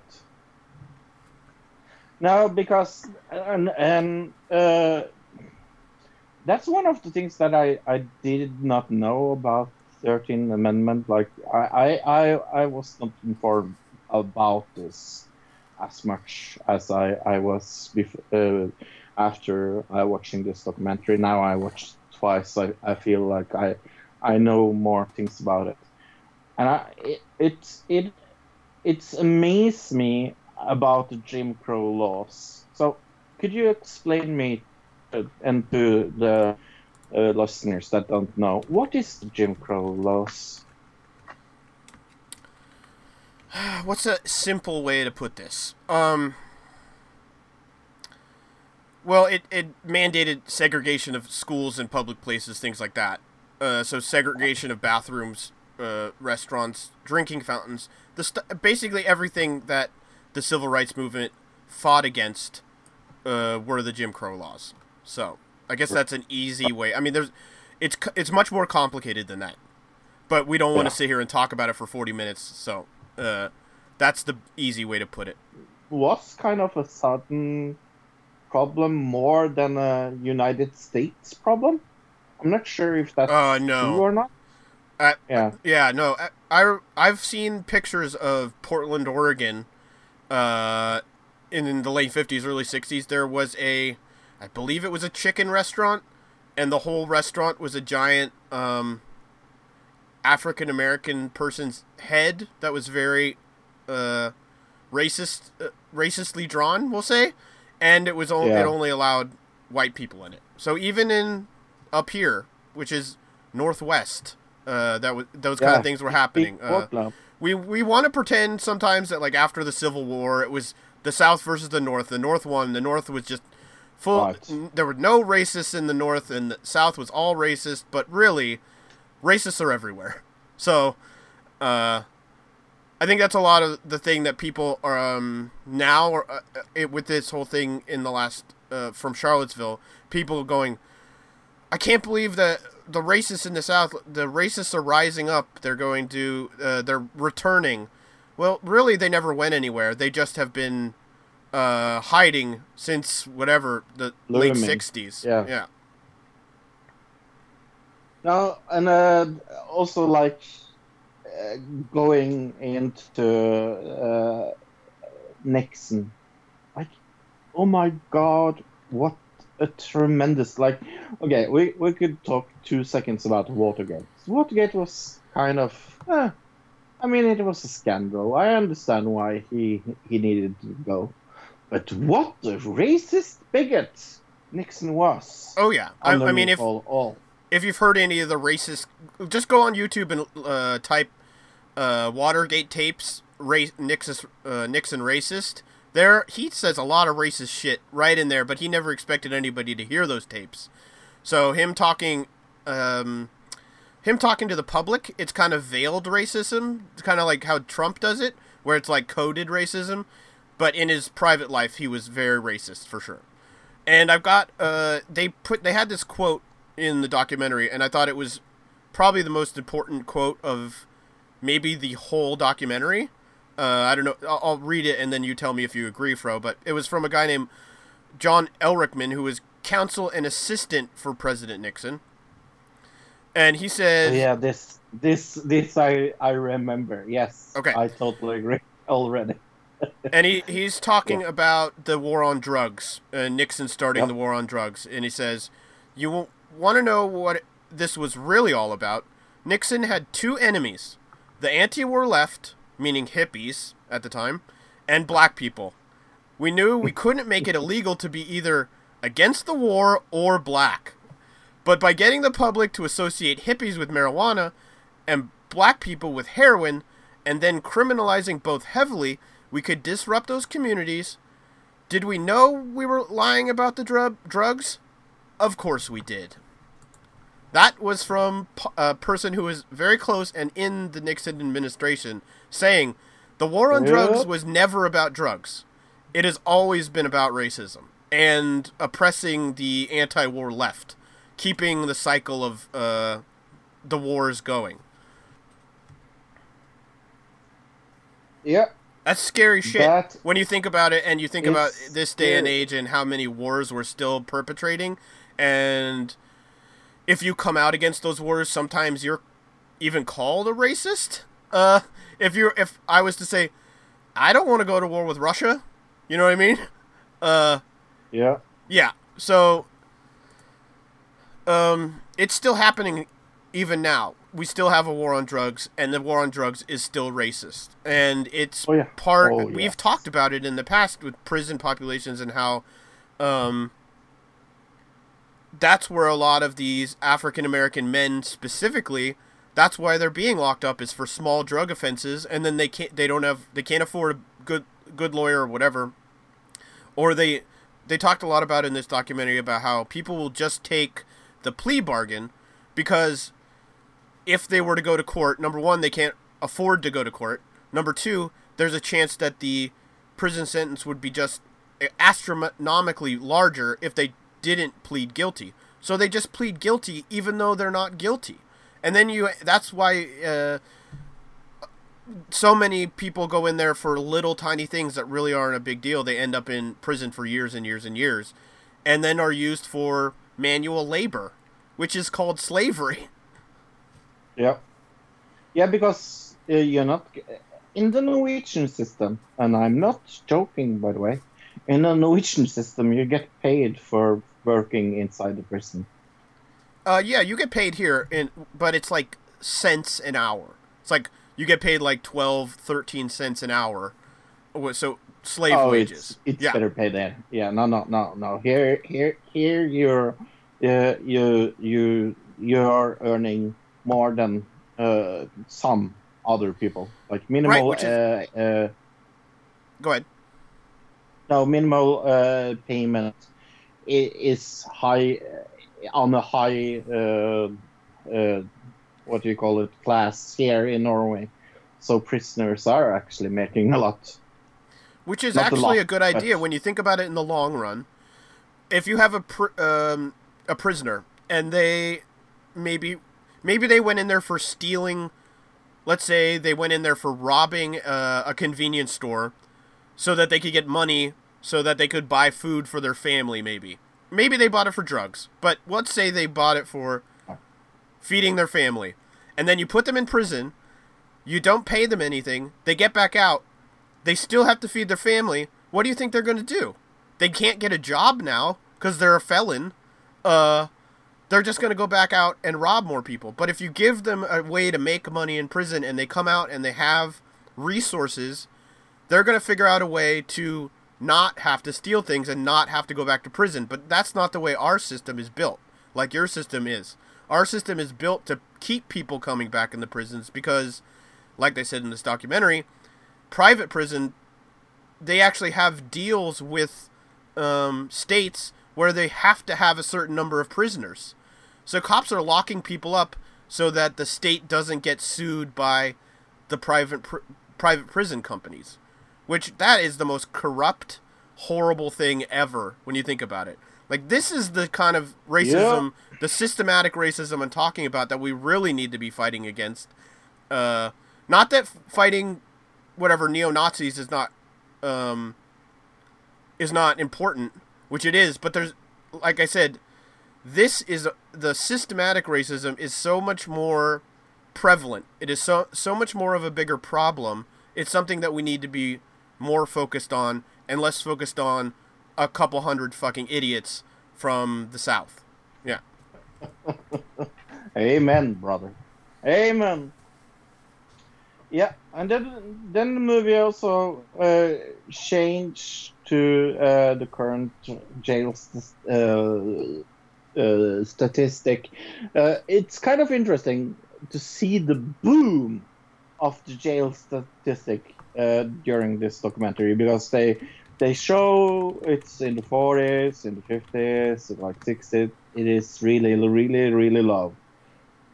Uh, and then suddenly, when Nixon introduces this uh, drug war, it shoots up. And now, uh, and I can't believe I, I said it. How how much was it? a third Um, of the con- I think the current statistics. So, like, uh, I think the most recent ones that I could find for were from Right. 2013. So, still a number of years ago. Uh, 2.2 million total federal prisoners. 2.2 million. Right. That is ludicrous. That doesn't include state prisoners, which is 1.2 million. So let's put it together. That's 3 point 3.5 million if we round up. Yeah. 3.5, yes. Uh, I'm going to check for you. Uh, Norway. uh, Right, we have point, a yeah. population. We have a population of 5.3 million in Norway. So that is approximately half the population of Norway. right. It, uh, which is insane. Right. That is insane. Like small countries have less population Then than our prison population. prison. Yeah. Yep. and we're as as far as we um, we call ourselves the land of the free and we have more incarcerated people than any country in the in the world. So uh, that's just not really a talking point that you should be bringing up is that we're the land of the free or that you know what? I think muslims just hate us for our freedom. Oh really? Do they? Because we're the least free country in the world It is so incredibly sad to see that statistic, and I, I, I really, really, really think that statistic will grow because, as they say in the movie, people make money by getting people in jail. It's the number one thing that you earn money in United States now after oil and war is having people in jail. and it's not just the private prisons that make the money. It's the No, no. companies that Oh, no. serve the food to the prisoners. Yep. It's the laundry companies that wash the sheets and the Yep. clothes that for the prisoners. It's the uh, prison uh, staff. There's there is a lot that goes into those economies. Um, I guess this is a good place for me to put put this, but I couple of years ago they tried to build a massive prison uh, two blocks away from where I went to high school. Like you could go from the high school, walk like two or three blocks, and that's where the prison would be. Um, because there was this big unused plot of land, and the small um, local prisons were com- are completely booked. And the reason they're completely booked is that uh, the state prison is completely packed. So they would, if they don't have any room in the state prison, they send them to the smaller little prisons that are in cities. So the little city prison got so packed here, or where I went to high school, I mean, um, that they decided, oh, we need to build another prison because uh, the private prison companies are forcing us to keep this amount of prisoners. If we don't have that amount of prisoners, we're going to get sued. So if we build another prison, then we'll have a place to put all these extra prisoners we're uh, arresting because we don't have room for them now. And so I fought tooth and nail against this, and they did not actually end up uh, doing it because they tried to pass it without anybody noticing. They did a uh, city council meeting without notifying anybody about it, but somebody did find out. Uh, they went there and saw what was happening, and then the next city council, it was packed with people going, "No, you are not building a fucking prison two blocks away from the high school." Yeah. But to the cities, it doesn't matter. It's all, and to the private prison companies, it's all about money. It's all about, oh, we don't want to lose money. And one of the arguments from the side that wanted to build the prison in the city was that, look, um, um, it's going to create jobs for people in, in our city. That was their argument uh, pro building a new prison. Yeah. Uh, maybe build, maybe fix the roads and the bridges, and that would also create jobs. But Uh, No, let's let's make more prison. So, Luke, what is your final thoughts about all this we talked about? Oh my gosh, we're already like through this. I, let's go back. Uh, we missed. You know what we missed? Bill Clinton. Okay. That was the one thing we yes, missed. Yes. Bill Clinton. Yes. really important to this a little- documentary. yeah. Um, yes. Let's talk about it. after the Nixon laws, uh, Nixon drug war, which uh,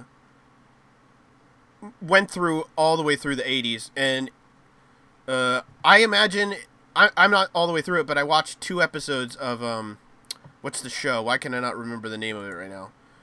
Uh, Snowfall last night, Ah. uh, which is Oh, all okay. about the drug drug epidemic in uh, South Central Los Angeles and how the CIA was involved in importing cocaine, which was turned into crack. Um, after that whole thing happened, uh, the Democrats went, "How are we still losing to these people?" So Bill Clinton came in and basically ran on Republican talking points as a Democrat, Yep. and then won the presidency because he was saying he was going to be tough on crime. And even in the last few years, Bill Clinton has gone back and said that he when he wrote a thing called the '94 Crime Bill, which caused a huge boom in the prison population because it was part of what privatized the prison prison population. Uh, the privatized the prisons and made this system where they're making money off of it. So really, Bill Clinton was a huge, uh, huge, uh, he was a huge problem as far as creating a scenario that created the, the huge prison population we have today. And he's gone back and said that if he had to do it again, he wouldn't. But that was when his wife was running for president, so he's gonna say that. Yeah. Uh, yeah, but le- anything else on Bill Clinton? I guess. I guess my my point is, they did a good job in this documentary showing it wasn't just the Nixons and the Reagans uh, that did this. Uh, Bill Clinton was No, right there doing it it, and Hillary Clinton was did. right behind Yeah. him saying that's a good idea. This is the same time where Yep. Hillary Clinton was using terms like super predators, which I guarantee you hurt her chances of getting elected. Uh, if anybody really wants to know why Hillary didn't get elected, go watch this movie. Um, you're gonna f- realize why a whole segment of population hates Hillary Clinton is because of the things she did in the '90s. So But back to our thoughts all all over. Right. This is uh this is a big thing. This is a big topic. It's it's hard to cut the conversation here. no, there's so much talk- more to talk about. Yeah. We could talk about this for hours. Uh, uh, but uh, what are your thoughts about this altogether? I guess my final thought, really, um, when I'm kind of looking at my notes here and what I really, how I really want to like wrap this all up is that people need to realize that social issues like racism, like race, or like um, wealth in d- certain communities as opposed to other communities, social issues and economic issues, which is, you know, they go hand in hand. You can't say you can't um, demonize some uh, s- certain population uh, because they're poor, and then have it be that they also all happen to be this certain race, and say that those two things are not connected. Um, there is an inherent, like I said, there is an inherent racism within the system that creates this, that creates uh, certain segments being poor, and those poor poor uh, neighborhoods and stuff, they're going to have less social grace because they know that the whole system's against them. So they're not going to be as socially active, and they're not going to vote for somebody like a Hillary Clinton who is uh, never stood up for them in her whole life, or or anybody else. Uh, so yeah, I I think you, that's the real thing to realize is that you can't just focus on it as a social issue, and you can't just focus on on an as an economic issue because those two things are intertwined. And if you Mm. just say, um, if you just say one or the other, you're you're getting rid of the whole. uh, You're getting rid of the whole, and you're just focusing on one side of it, and that's not. It's not going to help anybody, I guess. I could not agree more. There, there, there's something said when uh, this documentary made me cry. I I don't cry usually because I watch documentaries. There's something said when you feel so incredibly sad because there's a system, there's a system behind a racist propaganda that was made years ago. There's a system in the United States of America behind corporations that works, like we talked about, on uh, racist propaganda, on uh, white, what they would call trash people. There, there, there is something going on. And And hippies. it's I think we'll add and hippies to that white thing Oh, yeah. because uh, it even said in that quote that it was black people and hippies. Those are the people they didn't like. That's why they started the drug war. And before. I mean, in Oregon now, marijuana is legal. But before, I know so many people I grew up with that went to jail just for marijuana. And Mm. it is ridiculous the amount of time some of them spent in jail and they came out and they were a different hmm. person. And yeah it's it's a systematic thing. Yeah. And I, I feel so incredibly lost in it because I can't I can't do or it feels like I can't do anything about helpless. It because you feel helpless. there yeah. Yeah I, I feel incredibly helpless and uh, and that's because there's a system behind this this thing. There's a system going on. People are making money off this.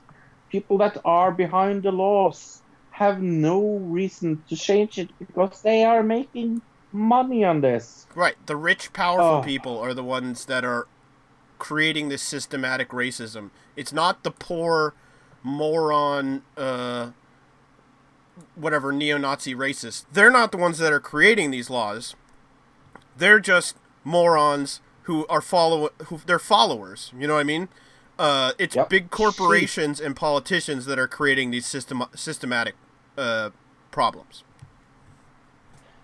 on that note have you seen a movie this week other than this movie Um, I watched uh, Beetlejuice again because we made it our main topic, and I had it. I've been wanting to watch it, so I watched it. Um, it wasn't our main topic it was our winner of it was the Of, winner of uh, our favorite movie ever in our main topic. Right, right, right, right. Yes. Um, but I have it on DVD, but I had to pull it out of like a box somewhere because I haven't watched. Like I, I have two big giant boxes of DVDs, but I never watch them anymore. Yeah.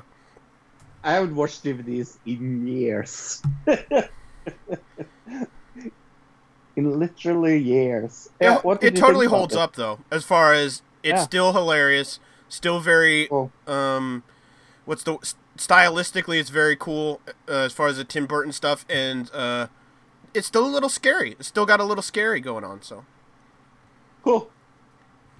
Uh, I watched uh, Mission Impossible uh, one and two uh, because I have I I I was going through like what movies have I seen?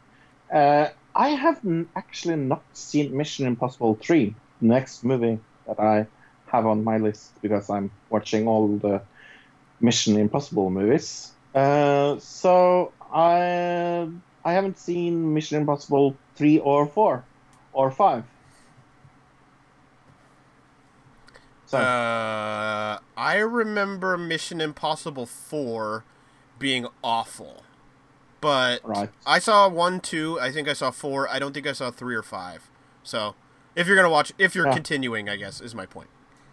oh yeah, I am continuing. So that's the movies I've seen this week. I also uh, saw Collateral with my dad uh, that hadn't watched Collateral. Uh, oh, by, by, by the way, it's my birth. It's my dad's birthday today. Happy birthday, Dad. Yep. Happy birthday, Thor. Yep. I know he's listening. He's in Denmark right now, actually. Uh, Yeah, for his he wanted to have a trip to Denmark, so he ordered a trip on his on his uh, birthday.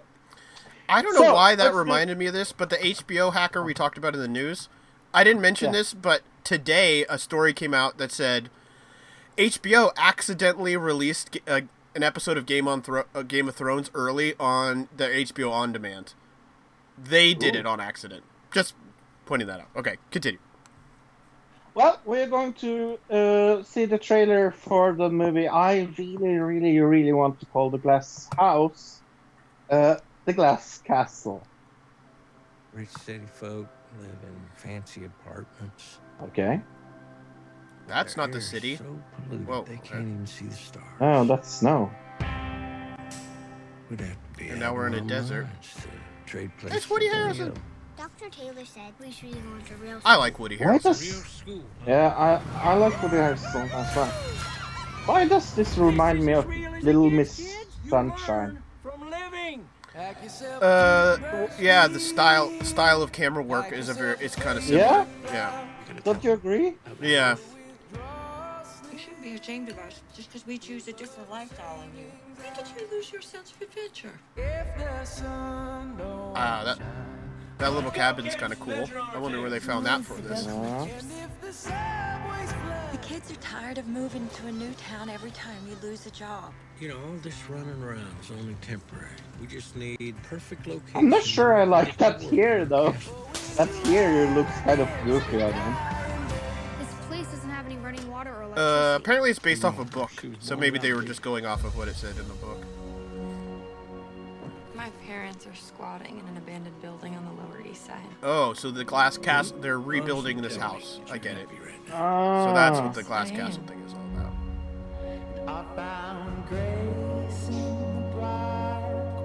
We ain't like other people. We got a fire burning. Oh, it's based off memoirs. So this is an actually Yeah. a real person. That's why he has to look that way. That makes sense. He does look a little strange with the hair. He looks a little goofy with up there. I will never let anything bad happen to you. But I can't let you cling to the side your whole life just because you're scared. this thing's looking like Oscar bait, isn't it, bro? Yeah, it smells of scurbit a lot. Aubrey Larson is in Oh, it, yeah. so Very good. Woody Harrelson. And they're pointing out they're all Ac- Naomi Academy Watts, Award nom- yeah. nominated. Yeah. uh, You ain't like me. an Oscar. It smells a little like Oscar. So what is I smell- this movie all about? Uh, yeah, The Glass Castle, based on the memoirs. Oh, based on memoirs, four siblings must learn to take care of themselves as their responsible, uh, responsibility, uh, free, uh, oh, responsibility-free, free spirit parents both inspire and in- inhibit them. When sober, the children, children's brilliant and charismatic father captures their imagination, teaching them physics, geology, and how to embrace, embrace life fearlessly. So it's about how this guy's a drunk, I guess, and but when he's sober, he's actually a really nice guy. Oscar. Seven point one out of ten on IMDb. So yeah, it, not high, but it's it's uh, you know they're on the good side, and forty nine percent on Rotten Tomatoes. So barely on the on the low side on Rotten Tomatoes. Yeah, with the audience score of 79%. I like to say that. I know you don't care, but Uh, whatever. I- if, if you want to say Yeah. it, it's all good. Somebody out there might care. But that's actually pretty close to the IMDb, which is 7.1, so that makes sense. what? Where have I gotten my review, you ask? I can hear you asking me that. Where did you get your review, Fro? Oh! It's almost like I prompted you. You got ESP or something, because you could just, you knew I was going to say it in the future, so yeah. Ooh. You have that new future Uh, app on your phone where you turn it on, it shows you the future. I got this from uh, the Rotten Tomatoes page, and it's our favorite reviewer. It's Epic Lady Sponge the Adventurer because she he has seen it. I think it's a lady because Epic Lady Sponge, so that's why I'm using she. But yeah, but maybe it's a guy and he's talking about that he's the sponge to the ladies. Mm. Yeah. Could be. hmm And she she is giving it two and a half star and says uh, the glass castle has had its few moments of shines and tears to wipe away, but under the hood, it's where the film relies a huge problem on. Can be forgettable uh, during times. Beginning is not uh, beginnings, if not claimed to love it or hate it, but somewhere in the middle, that gives the, uh, that a mixed opinion feeling. If you want to find a better way to watch this film, wait for it on rental. So she's actually saying, watch it, but don't watch it in the movies. So she's saying it's good, but not as good as maybe some people are saying. Maybe. Right, two and a half Okay. star is not good No. out of five. Ah. Okay. Uh, I got one from the Facebook. Um, very low Facebook presence, and it seemed like maybe they were cleaning it up because there was only good ones on there, really. But this one's kind of a Ah. medium one. Marcy Smith says, "Okay, so we all know that movies based on books are almost always disappointing. Yeah. The movie is never as good as the book. The same is true for The Glass Castle. However, I did enjoy the movie and thought it it came pretty close to the book. There are so many things I wish could have been included in the movie. The only thing I really disliked was the ending. It seemed like a forced happy ending, and that is exactly why I prefer the book. It's real. This ending was very contrived. So apparently they changed the ending from the book at least a little bit, or enough that this lady uh, noticed. So Right. That's kind of strange when you change the ending of a true book. of yeah of memoirs exactly. Uh-huh. Uh, but they had to make it Hollywood probably. So Hey, there's a little thing called SummerSlam this week. yes, six hours uh, I believe this Sunday we will be spending on it. So better be terrific. Yes, and not only that, the day before, guess what we're doing, Luke? Uh, what? Oh right, We're NXT. NXT. I forgot. Yeah. Oh right. Yeah. yeah. I did. We, me and you had not talked about it, so I thought maybe you were like, there was something else that I had forgotten about. No, no yeah, I No, forgot about that no. completely. We're watching NXT as well. Because that's fun. It's always funner because it's shorter, and it's usually better Yeah. wrestling. Yeah. well, that's for sure. Um, so let's go through it. SummerSlam 2017, aka Fro is really excited for approximately 50% of the matches. All right, Fro, why don't you run us through the matches? I will. The first match we have is Cesaro and Sheamus against Dean Ambrose and Seth Rollins in a tag team match for the uh, WWE Raw Tag Team Championship. All right. Um, let's see here. I think that one is the only one that Tilly did not pick because I have Tilly's picks. Uh, Okay. So that is the only one she did not pick. Uh, Why don't you go next, Fro? I am going to go on the crazy, crazy side and just say Dean Ambrose and Seth Rollins for the heck of it. Okay, that works because I said Cesaro and Sheamus. So ah. Oh, cool. Then we have in the singles match John Cena versus Baron Corbin. AKA, I am so not interested in this match. right, Tilly picked Corbin. Okay. I also picked Corbin. Yeah, and I'm going to be extremely boring and say Corbin. I don't see the point of him not Yeah, winning. know. Yeah. Uh, yeah, and I I'm pretty sure I heard that John Cena is going to be going and doing a movie again pretty soon. So Mm-hmm. I think he's doing trans- the new Transformers. So Yeah, if he le- if he wins and then just leaves, that would be the worst. Uh, Yeah. But considering the booking they've had in the last two weeks on Raw and SmackDown, I wouldn't be surprised. Why not just change the, Me neither. Why not just change the championship right before the pay per view? Um, Uh, but uh, John Cena now, uh, uh, Baron Corbin doesn't have anything other than uh, the suit. no, I was Uh, talking uh, about well- the Tozawa match on on uh, on Raw. Yeah. Oh yeah, yeah. By the way, uh, he lost that. He doesn't have now the money in the bank anymore.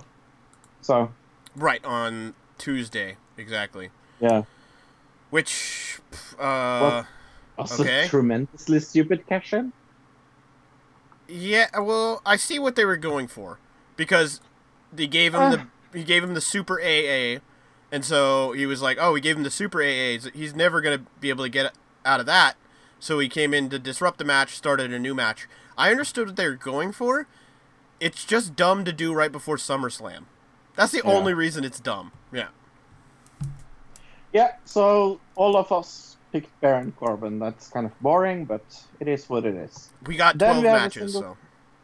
Yes. Oh my gosh, Then we have a bro. single- What? Sorry, sorry to disrupt, interrupt you, but uh, looking at the sheet right here, did they add pre-show matches while we've been doing the podcast? Really? Look at the top, those two little P's. That means pre-show match.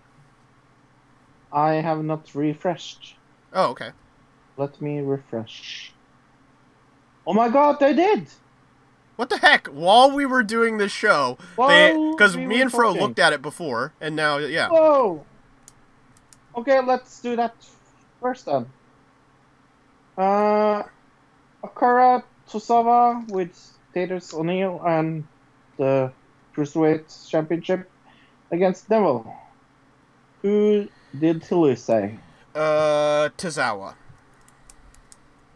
And this is kind of funny, and I can and I can actually write this under like she didn't pick Tozawa after he won the title because Tilly is in Spain, so she actually sent this in be- before he won it on on Raw. Right. He, she uh, she sent us the. I got it on Sunday, so she sent it a day before it actually happened. Yeah. Yeah. Uh, and it's versus Neville. Uh, what do you think? This Uh, is I so- said Neville. So we got one each there. Ooh. What about you, Fro? You think he's you think he's going to win it back? You know what? I was like, no, they'd never do that. And then I remembered what they did last time with this title and the jumping Uh. back and forth it's done. So I'm I wouldn't be surprised if the reason they put it on Tozawa was because they went, oh man, we need another heel win. Let's have Tozawa get it, and then Neville can win it back. Yeah. Okay. I I'm still going to pick Tozawa, but the. Sorry. Yeah, mine might be a long shot, but maybe they're doing it just to fuck with the betting sites. Who knows? Who knows? Then we have the New Day, uh, Big E and Xavier Wood with Kofi Kingston against the Usos, Jimmy Uso and Jay Uso for the SmackDown Tag Team Championship. And Tilly said New Day. Yeah, I'm with Tilly. And I said the same thing, so. Yeah, they just got it. Right, on. totally. There is no reason to take it off of them now uh, at all. No.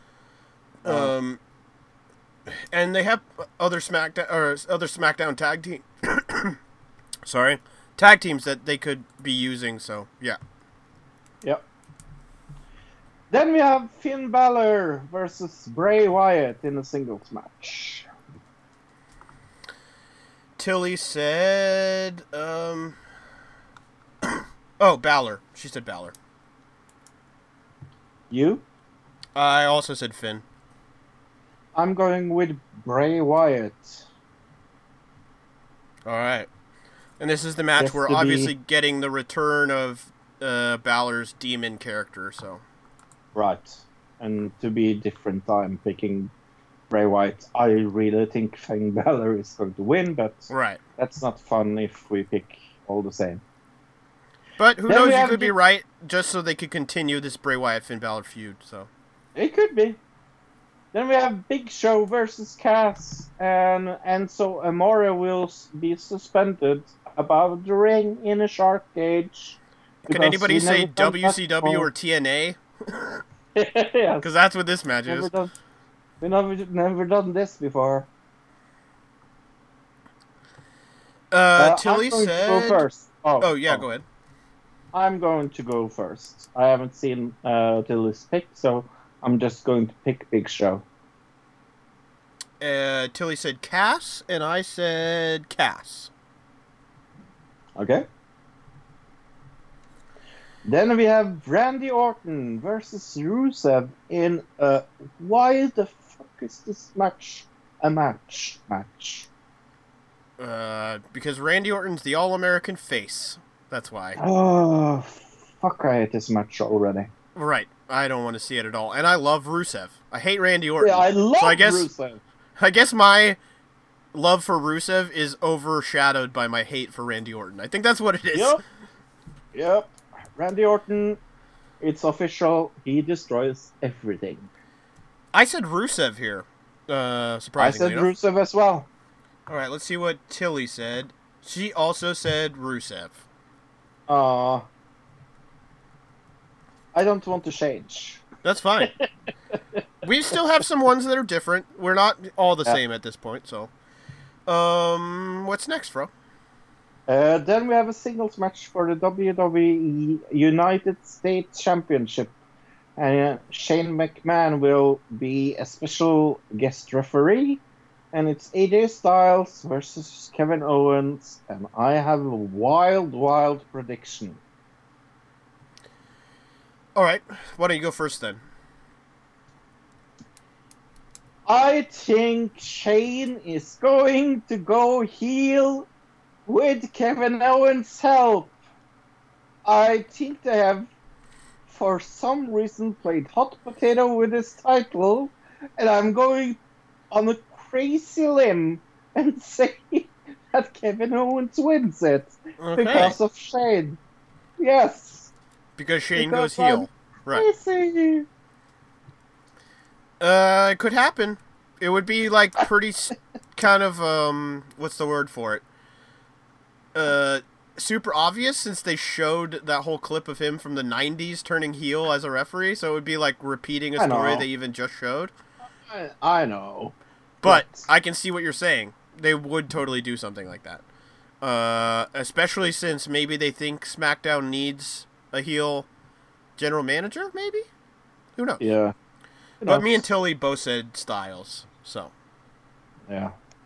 I know I'm the crazy one here. The crazy one. Uh, yeah, I guess so. I mean, I picked, uh, what was the one that I picked that was weird? Oh, Neville, right, so. But then we have the match that I'm oddly most excited for. Jinder Mahal with the Singh brothers against Shinsuke Nakamura. Okay, I went with uh, Nakamura on this one. I think he's going to get the I- title. Yeah. I think. Oh, this is hard. That's what she said. Uh, um. What did Tilly say? Tilly said Jinder. Oh. So I don't have to. I, I was hoping she was going to say Shinsuke Nakamura as well. Right. So I had picked uh, Jinder because uh, then I could be the opposite. Because I really want to pick Jinder Mahal. So I'm going with my hope instead of what I think and saying Jinder Mahal. And yes, Okay. I hope Jinder Mahal wins the match. Holy shit. All right. Yep. So we have- to maintain, maintain, all right. Uh, next match? Then we have uh, the singles match for the WWE champion. No, that's uh, exactly what I sa- said. Then we have a singles match for the WWE Raw Women's Championship, and it's Alexa Bliss against Sasha Banks. And Tilly went Sasha on this one. What about you, Fro? Alexa. And I also said Bliss. So at least we got Yeah. a difference one there. Then we have the singles match for the WWE SmackDown Women's Championship. Naomi versus Natalya. Or, oh my god, this is going to be a boring match. Well, we have the possibility of a cash in. That's the thing they're banking on making this match exciting is uh is uh why can't I remember her name? I'm bad with names today apparently. Uh Hey, that's my disease! Right. Hey, keep away from my disease! The name Queen- disease is my disease! Queen of Staten Island Carmella. There we go. I just had to say Queen of Staten Island and it made me remember. Yes. Uh which she is really good right now. She's like one Oh, of the best so females on WWE right now for sure. She's so amazing. But uh, I think Naomi is going to keep her championship. Okay. Yeah, I said Naomi as well. So Tilly just went different on that one. Oh, she said Natalya? Uh, she said Sasha. Right. No, Oh, wait. Natalya. Oh, okay. I'm looking at the wrong one. Ah. Wrong women's match. Uh, no, she said Naomi as well. So we all agree on that. Yeah. I mean, Natalya, nobody is going to believe she's going to win because she doesn't win anything. Right. Uh, Well, the thing is, she could win, and then she could get cashed in on. It Sure. would, would be another way this could all go down. But yeah. Then, the main event. I'm super stoked for this. I can't wait for this. This is so awesome already in my mind. Brock Lesnar with Paul Heyman versus Roman Reigns versus Samoa Joe versus Braun Strowman in a fatal four-way match for the WWE Universal Championship. Yeah, this is going to be amazing. Uh, we're going to be waiting basically all night for this. Is what we're going to be doing. Yeah. But I well, still there's some there's some other matches I want to see though. Right, but this yeah. is the one we're gonna be like, I can't wait for that, like the whole night. Yeah. But, um, I the Universal Championship still does not roll off the tongue right. It Oh. on um Monday. Uh, Paul Heyman was talking about it, and he was try. He said it a couple times, and I was like, it just doesn't sound right. Just does Yeah. not sound right. Uh, Yeah. but let's see. Want to do Tilly first? Yeah. Tilly said uh, said Lesnar. Yeah. I don't think it's going to be less. I went Strowman. Yep. The Brawny paper me. towel, Strowman. Yeah. I did uh, exactly the same because I'm sure it's not going to be Samoa Joe.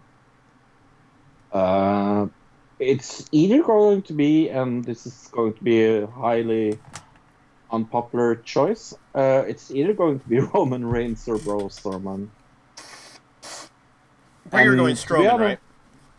Yeah. Okay. And to be honest, to be honest with you, they are so doing the right thing with Braun, Braun Strowman right now. He's also They amazing right now. Yeah. They are getting him to. He's the best male right now.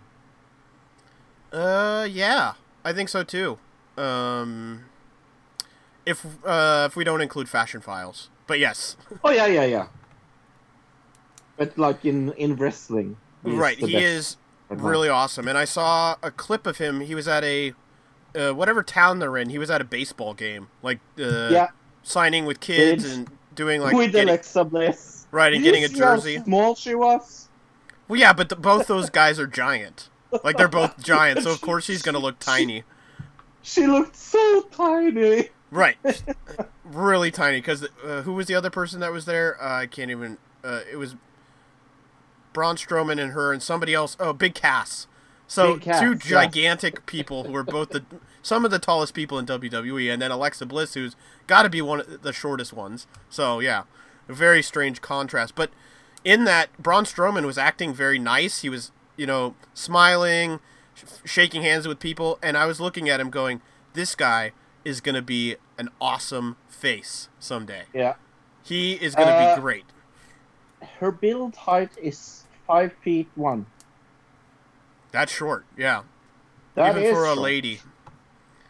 I just checked it on the Google machine. And who knows? Google. Sometimes WWE. Um, I don't know if that's where you're getting it from, or if that's where that stat's coming from. But they will Uh, exaggerate heights one way or another, because Cass No, is not actually seven feet tall. Right. No, this was from Wikipedia. Oh, okay, but who knows? That could still come from WWE. Um, Okay, All right, well, that- that... was everything for for this week. Uh, let's do our plugs. Um, no, Yeah? not no, no, no. I'll let you go into why you don't like the guest book right now, so we can get it out of the way and we don't have to talk about it ever again. Go ahead and tell me the things you didn't like about this episode, Fro. this episode. There you have it. Like I didn't like anything in this episode. I thought this was the best episode so far. that is funny. I, I, I, I, thought this was the most boring, shitty episode ever.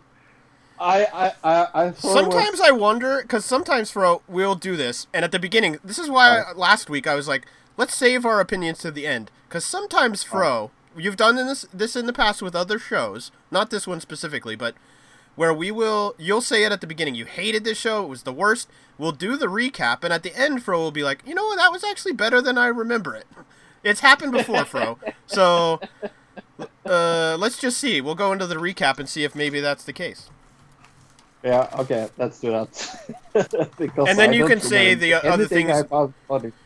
Uh, then you can maybe mention the things while we're doing it that you didn't like the actual not not the whole show like you can mention the individual little things but that's what we do here uh the guest book episode 3 story number 3 is the title of the episode um we get our believe it opening I actually saw this episode.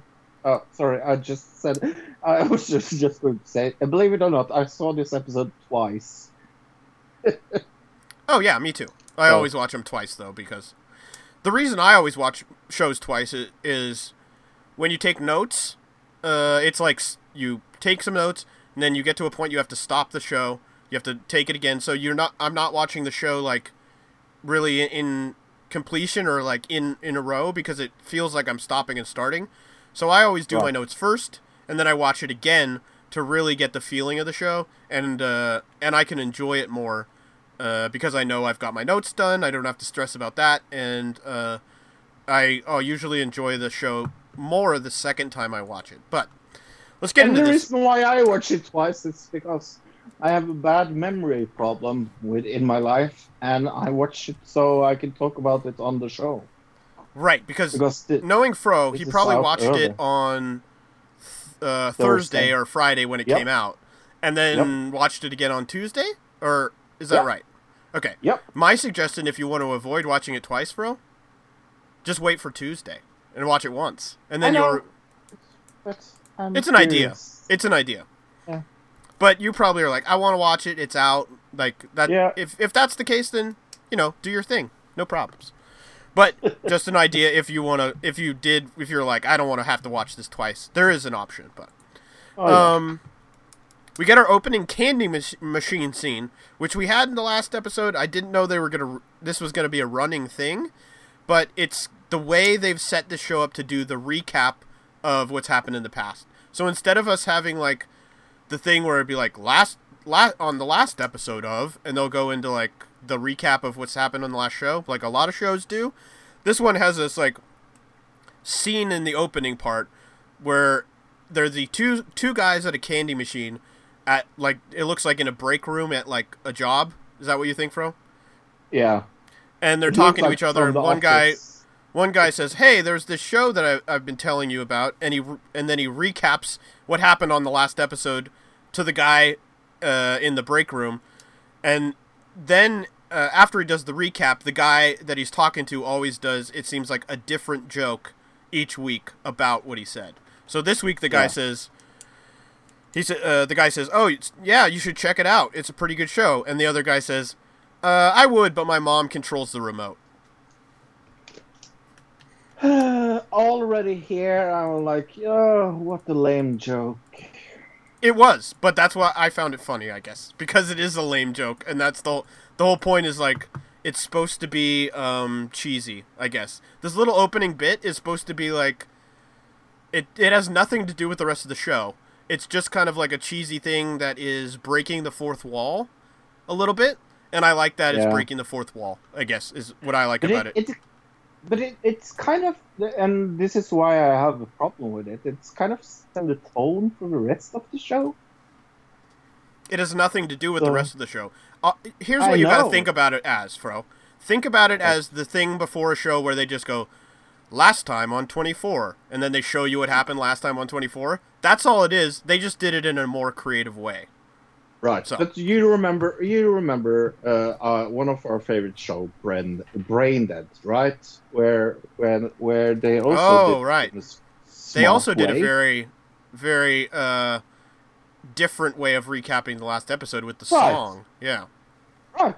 So I mean, there there are are smart ways to do it, and there are stupid ways to do it, and I just feel like this is so so. Uh.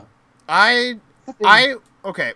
I don't think it's as good as Brain Dead did it, but I think this is more interesting than just going last time on and then doing. Oh like, yeah, I totally agree on that. Okay. Yeah. Yeah. Uh, who knows? It could grow on us if it starts to get better. But uh, I think w- this would have still been better last week if it would have been a week apart instead of having two Oh, yeah. episodes on one day. This one I, I felt it felt better to me because it was a week apart. So it was it felt Yeah. better than last week. Um, but we go into our opening credits. Uh, we open up outside of Froggy, Froggy Cot- Cottage. Sorry, it's hard to say Froggy Cottage. A woman uh, is sitting outside writing in the guest book. So right away we get our guest book. So uh, let's point out right now and get it out of the way, Fro. They did not make any reference to last episode where they totally screwed Oh. up the guest book story by not having the guest book uh, being No. written in. But at least they went back to it here. That's always going to be a problem. I'm. We're Thank always going to point out at at the end of this uh, uh, season, unless Fro's right, and the priest ends up at the cabin. which, if that happens, Fro, and you're right, I will love it. It's going to be great Uh, yeah. uh, we're always gonna have a problem with that episode. At the end of this, I can just see us going, "What the fuck happened in that se- uh, episode two? Like what?" But so this woman is, is writing in the guest book. She she and her husband went on vacation with his boss and his boss's new wife. We find out, and so from here we go into the scene, the ending scene of the last episode, where they get pulled over and the husband implicates his boss accidentally uh, with drink drinking and driving. And we find out they kind of zoom back, which we didn't see in the last episode, and we find out they got pulled over right in front of the strip club. Um, the wife here is Phyllis, and Phyllis is played by Michaela Watkins. She was in the movie The Backup Plan. She's been in a bunch of TV shows. Um, she's a she's a face you would know, but she's hasn't been in a lot of really big thing. She's never been like a main actress. She's always a supporting character or something like that. The husband is John, and he's really not that important as far as an actor goes, so I'm not even going to really mention him, but he's a starting out newer actor. So I really like this part where um, we see the strip club in the background, and the story moves from the husband and wife getting pulled over to the strip club by the strip club being in the background, and we move from one story to the other. I really like the writing and the editing as far as uh, the way the story they move from one place to another without cutting from scene to scene. They show you the scene behind this scene and then you move to that scene. It's very intricate and really well done. Those are little things that are filmmaker things, you know what I mean? Like uh that not a lot of other TV shows would think of doing. So, can I say something? Like my main mon- well, my main problem in this is not like the fi- film uh, filmocracy. The f- Filmo- uh, no, that's not right. Uh, Uh, what are we trying? What are we trying to talk about here? Sorry. Well, uh, it's not like I, I don't mind the changes from one scene to another scene. I I can see that the people behind this are clever people. Right. I just find this week's story kind of Okay, yeah. But you agree that, oh, the story that's within the story, because there's like Right. the story of the town, and then we have our each individual story per week. So you're saying the this week's story you didn't like, but maybe you did like the story that was involved in the town. That's like the week to week story. Yes. Okay. I like the week to week story. I just find this week's main story extremely bland and kind of confusing. Oh, okay. Well, maybe we'll, maybe we'll get you less confused by me explaining it because there were a few things Oh, that yeah. the second episode, uh, I had to go back and write down some stuff because I missed it first time around. So, sure. Um, but yeah, like I said, uh, as far as going from one scene to another, it's not only the editing that you have to take into consideration. Uh, somebody wrote that in, thinking about how it was going to be edited, which is very Right. very smart and clever, like you said, Fro. That stuff is super clever. Um, but yeah, Wilfred, the guy who was running the cabins, he comes out of the strip club, which we saw him go in the strip club at the end of the last episode. And Tickles walks out behind him, uh, and she goes up to Frank, who's sitting in the car, who's her stepson, and we find out that they want to blackmail Wilf- uh, Wilfred just like they did the guy in the last episode because they taped him. Well, I guess she gave him a lap dance, which we never saw, but but Wilfred is one of our main characters that that goes through instead of being one of the people who is in just an episode. So blackmailing blackmailing Wilfred is something that's going to run through the whole series whereas that first one she blackmailed him but he was a tourist so he just left. Right. So Right.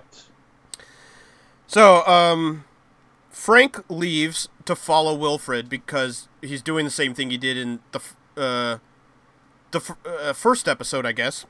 And uh, as he drives away, they're driving past the people who are being pulled over, and we go back to that scene, which is again very very clever. Uh, and we see David Zayas being handcuffed in the background uh, by the cop, so we know that the guy the guy who implicated him got him arrested. So, you know, your boss is not going to be super happy when you get him arrested. It's just how things go. Um, the boss, again, like we said last week, is played by David Zayas, and the character is also named David. Uh, and David Zayas is, of course, uh, Angel Batista from Dexter. Yes. Anything else you That's- can remember him in? Oh, he was in Oz. Did you ever watch Yeah. Oz? Yeah, I love that was, Oz. Yeah. Uh, I think that show would totally still hold up. I would, uh, I would actually like to rewatch that. Um, Oz I've been thinking about shows I want to rewatch, and I think maybe X Files and maybe Oz might be another one that I'd like to rewatch. But, um, so yeah, Wilfred and Frank drive to the cabin, and Wilfred returns to the cabin office, and as he walks in, he slaps his wife on the butt, and she's kind of like, "What? What got into your shorts? Like, have you been looking at lingerie ads?" I think is what she says. But of course, we know Wilfred went to the strip club. Mhm.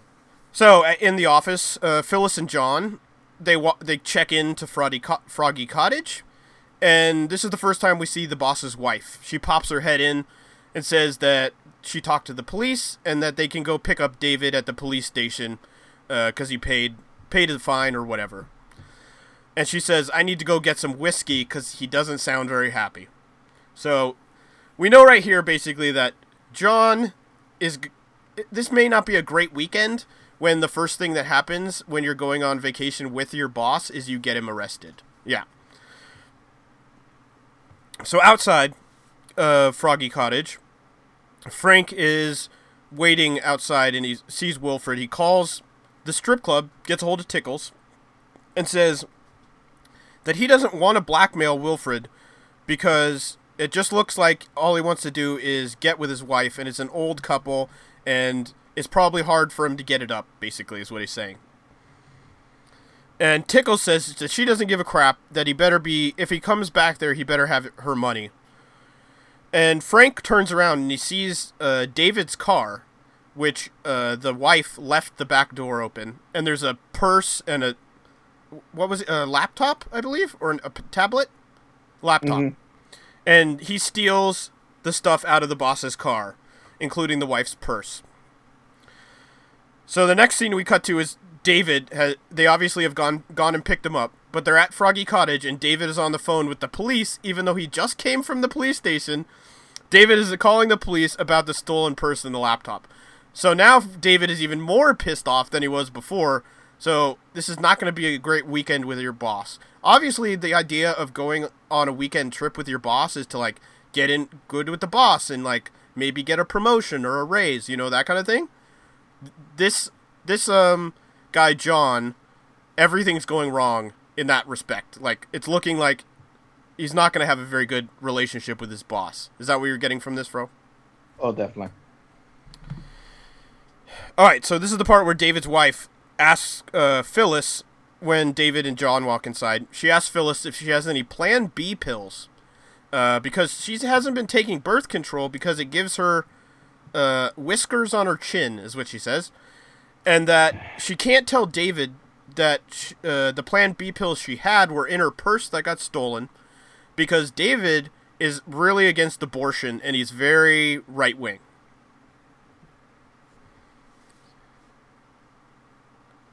Um, and as this is happening, they walk inside because Phyllis says she doesn't have any Plan B pills. They walk inside, and we see behind them a car pull up. So we again go from this scene, we see behind them something happened, and we go to the scene that's happening behind them. And the doctor from the last episode, the guy, uh, the guy who was playing with his kid in the first episode, his ex-wife is dropping off their son, and this ex-wife is very mean, and she obviously hates this guy, and she tells uh, their son that the breakup was all the dad's fault, and so the kid is very mad at this dad. And also, she shows her middle finger when when she's driving away. Right. Uh, I think yeah, and she does it later too, like uh, when she picks him up. Right. So uh, we go inside of Froggy Cottage now, um, and David is pouring whiskey for himself, which we heard about earlier. And John he offers it to John, and John says, "Sure, I'll take some," but uh, Phyllis doesn't drink.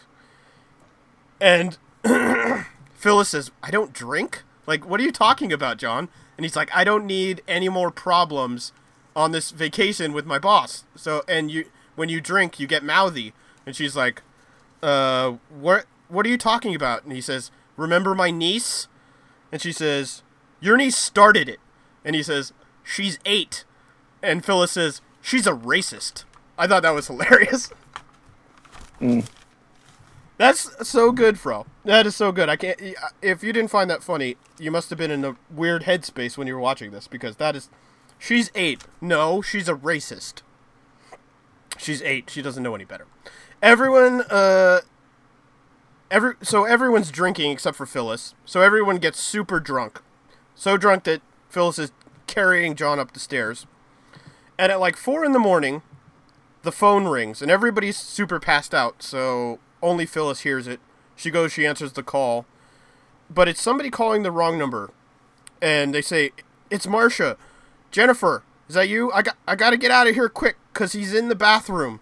And then you hear somebody in the background of Marcia, and it's her husband, and she hangs up the phone. So we're like, "Oh my gosh, this lady is in some kind of abusive relationship." You got anything there, Fro?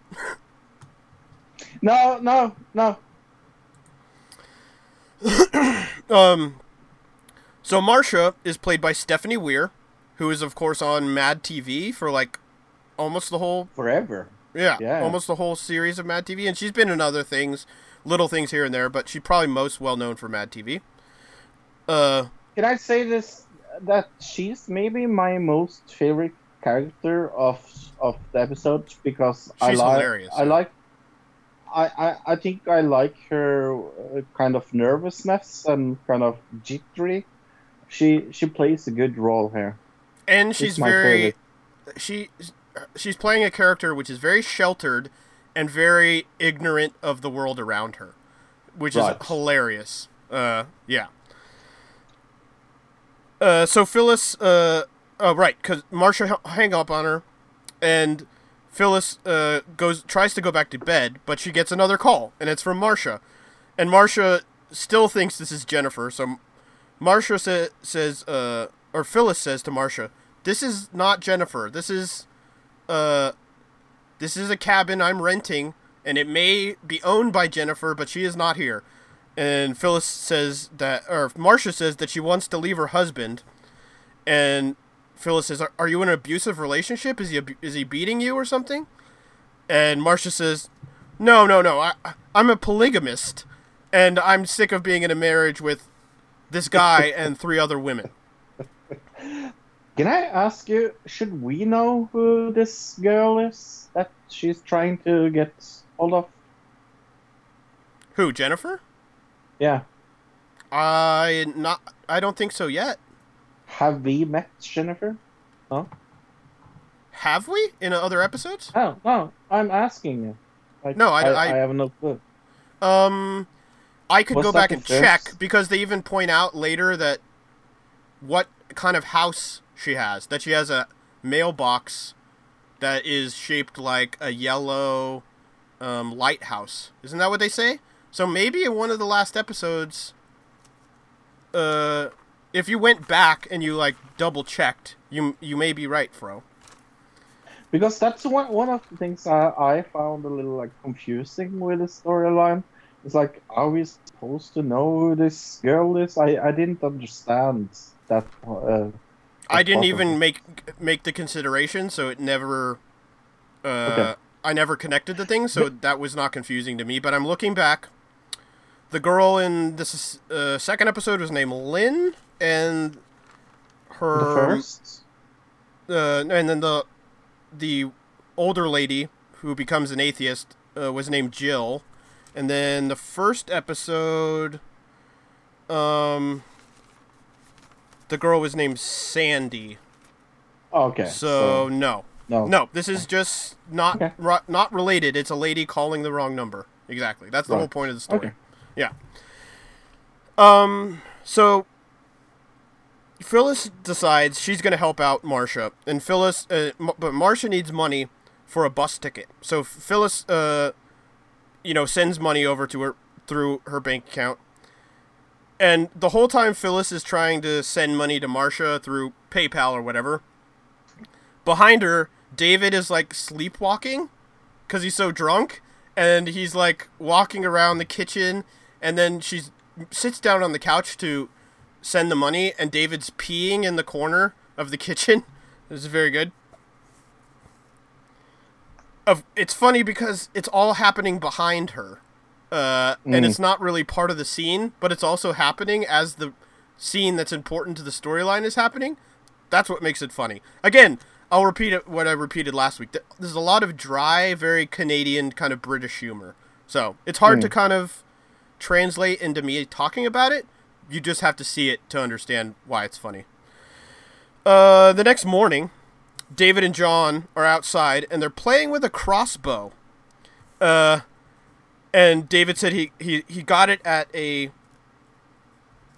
a charity event for Republicans, and we find out here that David and his wife met when they were at a anti-abortion rally. And what was the sign he had? Uh, babies wouldn't be aborted if they had guns. That is so that's funny. how that's how right wing this guy is. Um, That is funny. Right. It doesn't even make sense when you think about it. Uh, but they're playing with this crossbow, and the kid across the street is hanging out with his dad, but he's watching them play with this crossbow because he's, you know, uh, maybe like a 10 year old boy who's like, whoa, cool, a crossbow. Um, and David accidentally shoots the crossbow up in the air when he's trying to cock it, and the arrow flies up in the air, and it's coming down, and Phyllis hears the phone ring uh, in the cabin, and the arrow lands right where she was sitting, and nobody's like, uh, "Oh my gosh, you almost died." Everybody's like, "Huh, whatever," except for the little kid Yeah. who's watching this whole thing, and he's like, "Cool." and the dad, the doctor, looks at him, looks at the kid, and goes, "Hmm." And it look, he gets that look in his face, like, "I think I just got an idea." Um. So right, Phyllis walks inside to get the get the phone, and it's Marcia again, and we find out Marcia came to this town to try to find out where her sister is, Jennifer, and Marcia is calling her from right in front of the Chinese food place that we've heard about, but this is the first time we've ever seen it. So now we're kind of getting a layout of the town, which we get a little more now. Uh, that the strip clubs here, right, and then the cabins are up the up in the mountains a little ways, and there's the town right outside. So we're actually building kind of like, you know how uh, Simpsons, let's say, built Springfield, and you kind of know where like all the things are. We're just building Right. to where the all the different locations are in this town. So she's standing in front of the Chinese food place, and she's talking to Phyllis. And again, we get another thing that's behind her. That's the funny thing as the scene's happening because behind her, the stripper who we saw in what the last episode, who was falling over, walking outside, trying to give Tickles the phone. Behind Marcia is the same stripper, and she's stumbling, falling all over herself, falling on the ground. Except she's got Chinese food in her hands, so it's Chinese food flying up in the air. So that's going to be a run- running gag. The stumbly stripper who doesn't know how to walk in high heels. Very funny. Uh, Phyllis leaves uh, to get Marcia. So she leaves the cabin to go to the Chinese food place, but she doesn't want everybody else to know because she thinks that, you know, uh, her husband has already had a hard time trying to get in good with his boss, and everything's gone wrong, and it's just starting to get better, and she doesn't want to add this other person to the scenario to make things even worse. Does that make sense, Fro? Yeah, and I can understand that. Right, especially when you have no idea who this person is, like at all. Oh, definitely. Oh yeah, yeah. and you have no clue what they're going to be like and she's a polygamist who if she brought that up who knows where that conversation would go Yep. but she decides she's going to go get Marcia so she goes uh she leaves and she's to she says she's to come back once everybody's really wasted and then they won't they won't care that there's another person there cuz they're all drunk so that's Phyllis's plan here so we go to the strip club and Tickles has the uh, Bethany, who is the name of uh, David's wife. She has uh, Bethany's purse, and she's auctioning off all the stuff in Bethany's purse to the strippers, including the Plan B pills. And as she's doing this, Wilfred walks in into the into the strip club, and Tickles looks over at Frank like, what the hell? You were supposed to have blackmailed this guy, and now he's just walking back into our strip club? Like, where did you get this purse? So, Tickles takes Frank outside and says, I, I should have known that that old guy didn't give you a purse and a laptop. and Frank says, he, I couldn't have ripped him off. He's like the only other black guy in town. I just could not do that to this guy, is what he says. Uh, And, uh, Frank tells Tickles, uh, kind of offhandedly, like, this isn't a tourist. This is the guy who lives here. He rents out the cottages up on the hill. And Tickles says, that old man has every the key to every cottage in uh, in the city. And Frank's like, yeah. And Tickles says, this old man is the key to our retirement. So this is going to be a running thing. They're going to be trying to get maybe break into these cabins, or where do you think they're going with this, Fro?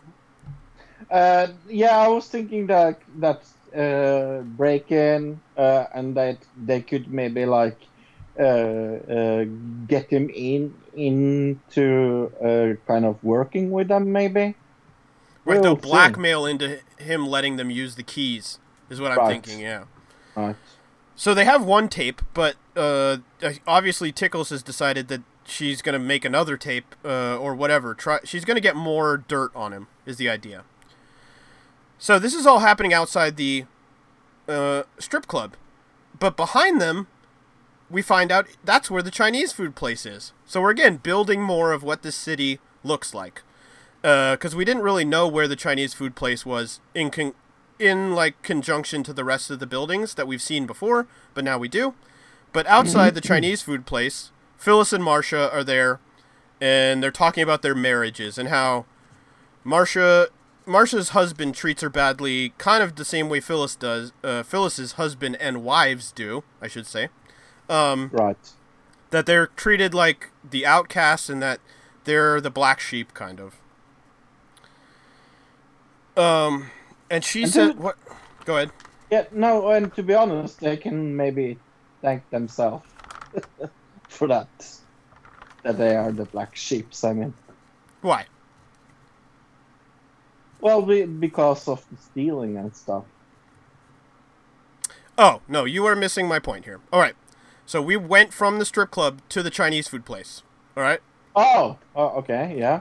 Yeah, outside the Chinese food place, Phyllis and Marcia, who are uh, John's wife and the lady who just left her husband and wives, are talking outside the Chinese food place, and they're talking about their marriages and how uh, I believe Phyllis, uh, or no, Marcia says they keep calling her something that's out of the Flintstones that she doesn't understand the reference to, Mhm. and Phyllis Mhm. says that her husband always calls her a jinx, and that she uh, she's a drama magnet. That's what it was. Mm. But they're just hanging out eating chi- Chinese food outside because they're waiting for everybody to get drunk. So that night they return to the cabin, Phyllis and Marcia. Um, and as they drive up, we see the doctor and the son are also returning home. And the doctor has bought the son a crossbow, and now the the son is no longer mad at him. Uh, he's, he's super happy with his dad now. So his dad has bought him off uh, of from when his from the ex-wife who told him that it was all the dad's fault for the breakup. Uh, I don't know if buying a kid a crossbow is probably the greatest idea, but my guess is this crossbow fro is going to come up in future es- episodes. So just remember. I am guessing that, yeah. I totally agree. Right. That's the cool thing about the show is you can never ca- count a little detail out because there's a chance it might come up later. Which is what I really like about the show is the detail and, like I said, the writing. Uh, like you said, Fro, I guess that they're very clever. It's a very clever show.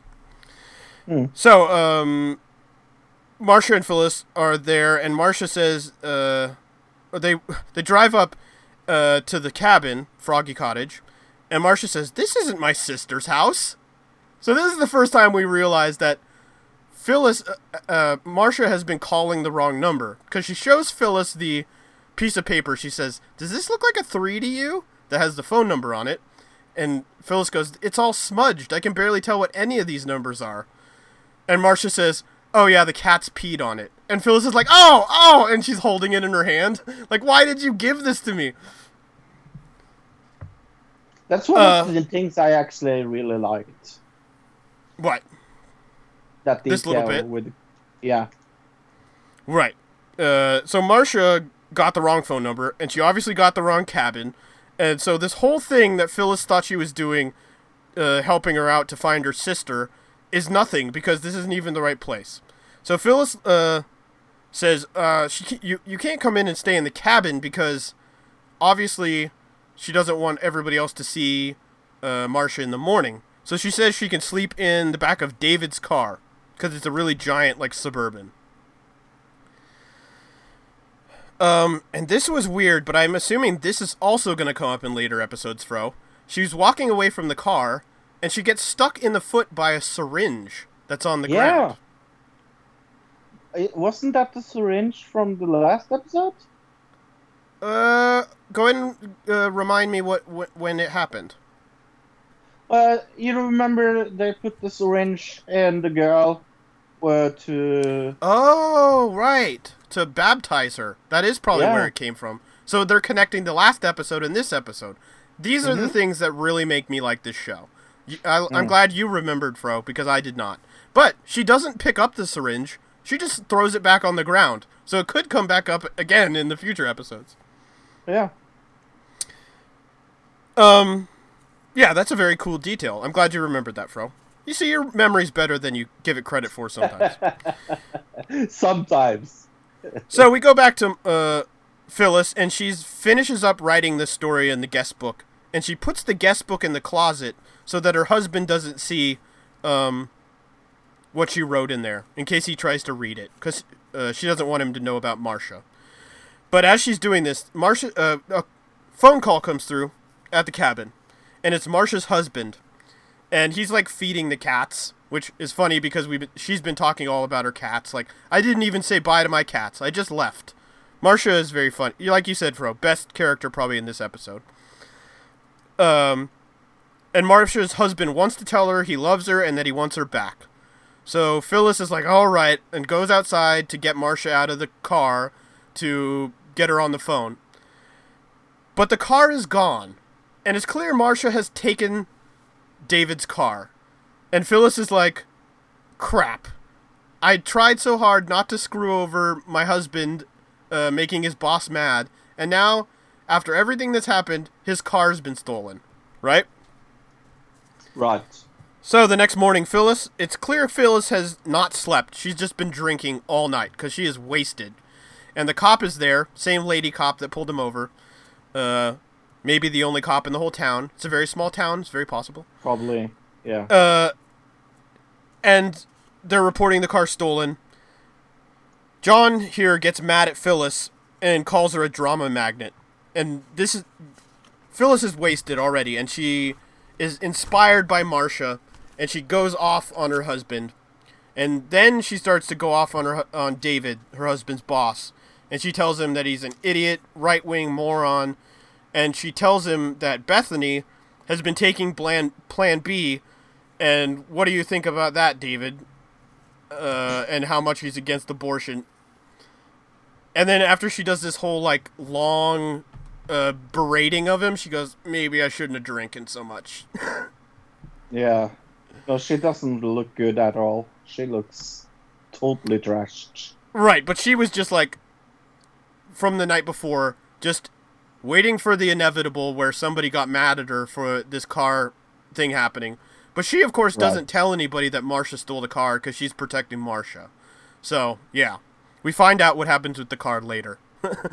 um, we got our ending montage, which we get every episode, and our band Honey Honey plays.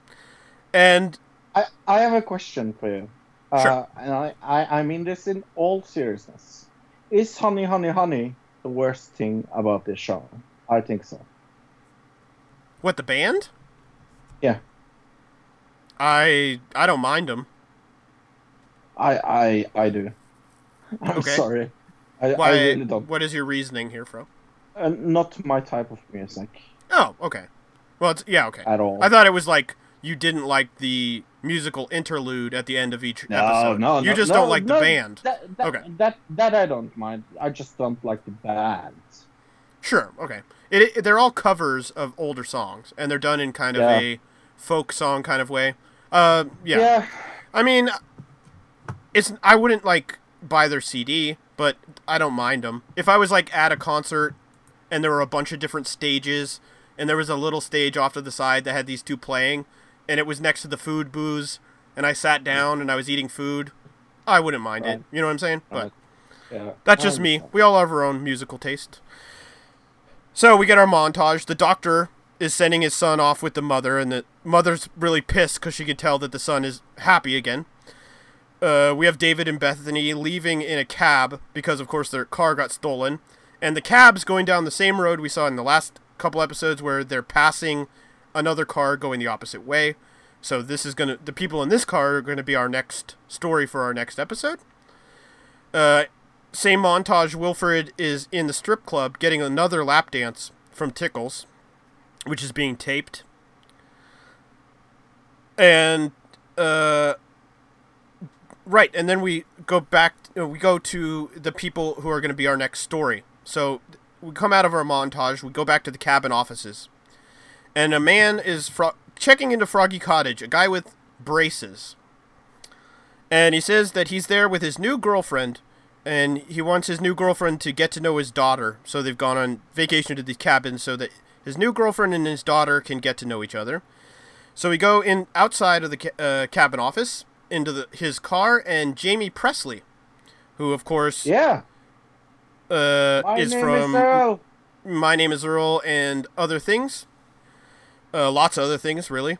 Uh, is in Oh, there, and I she's eating uh, pot brownies, which is funny because before we went out to the car, the guy said, uh, the lady at the office said, "Oh yeah, the last people who were in Froggy Cottage left all this liquor there. They just took off without their liquor. They just left it in the cabin. So feel free to have any liquor you want. And don't worry, I cleaned up where the guy peed in the kitchen, which was very funny. Yep. Yep. So right, uh, he says, uh, "No, I don't want any of that liquor. I want to be clear-headed when we go when my w- girlfriend and daughter get to know each other." And we go outside to the car, and of course, Jaime Pressly, the girlfriend, is eating pot brownies. So she's not thinking the same way he is. So setting up for our next episode.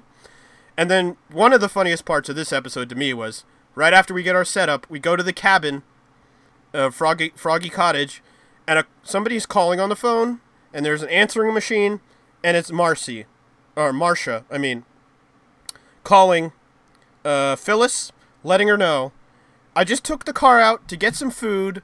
Uh, I was gonna be right back. I was just hungry, and I figured nobody would notice as long as I was back before you guys woke up. But I drove the car into a lake, and it sunk to the bottom of the lake, and I, I managed to escape. But uh, sorry about that. Basically, uh, I'm gonna go Yeah. back to my husband because I can't uh, fend for myself in the regular world. I love this part. I thought it was hilarious when she was like, "And it sunk to the bottom of the lake." felt a little sad at the end. I thought it was great because the whole time I was thinking that, uh, well, at least up once the car's gone, I was thinking, "Oh wow, Marcia really did steal the car to go find her sister Jennifer, right?" And then she's talking on the answering machine, and she goes, "I just left to go get some food," uh, and I figured she'd be like, "I'll be right back. I just stopped somewhere." Uh, sorry, I'm late. Hopefully, you it wasn't an inconvenience, something like that. But instead, she says, I went to get some food and I drove the car into a lake. I thought, yeah, it's again dry Canadian humor, but it's funny to me. And that's the end of our episode. audibletrial.com slash another digital citizen. That's audibletrial.com slash another digital citizen. But look, I have something special. oh, I wanted to ask you something about the guest book real oh, quick. okay. Did that review change your mind about this episode at all? Did it clear anything up as far as the confusion? Yes, the confusion, yes. A little bit, okay. And Yes. it show it, it I, maybe it.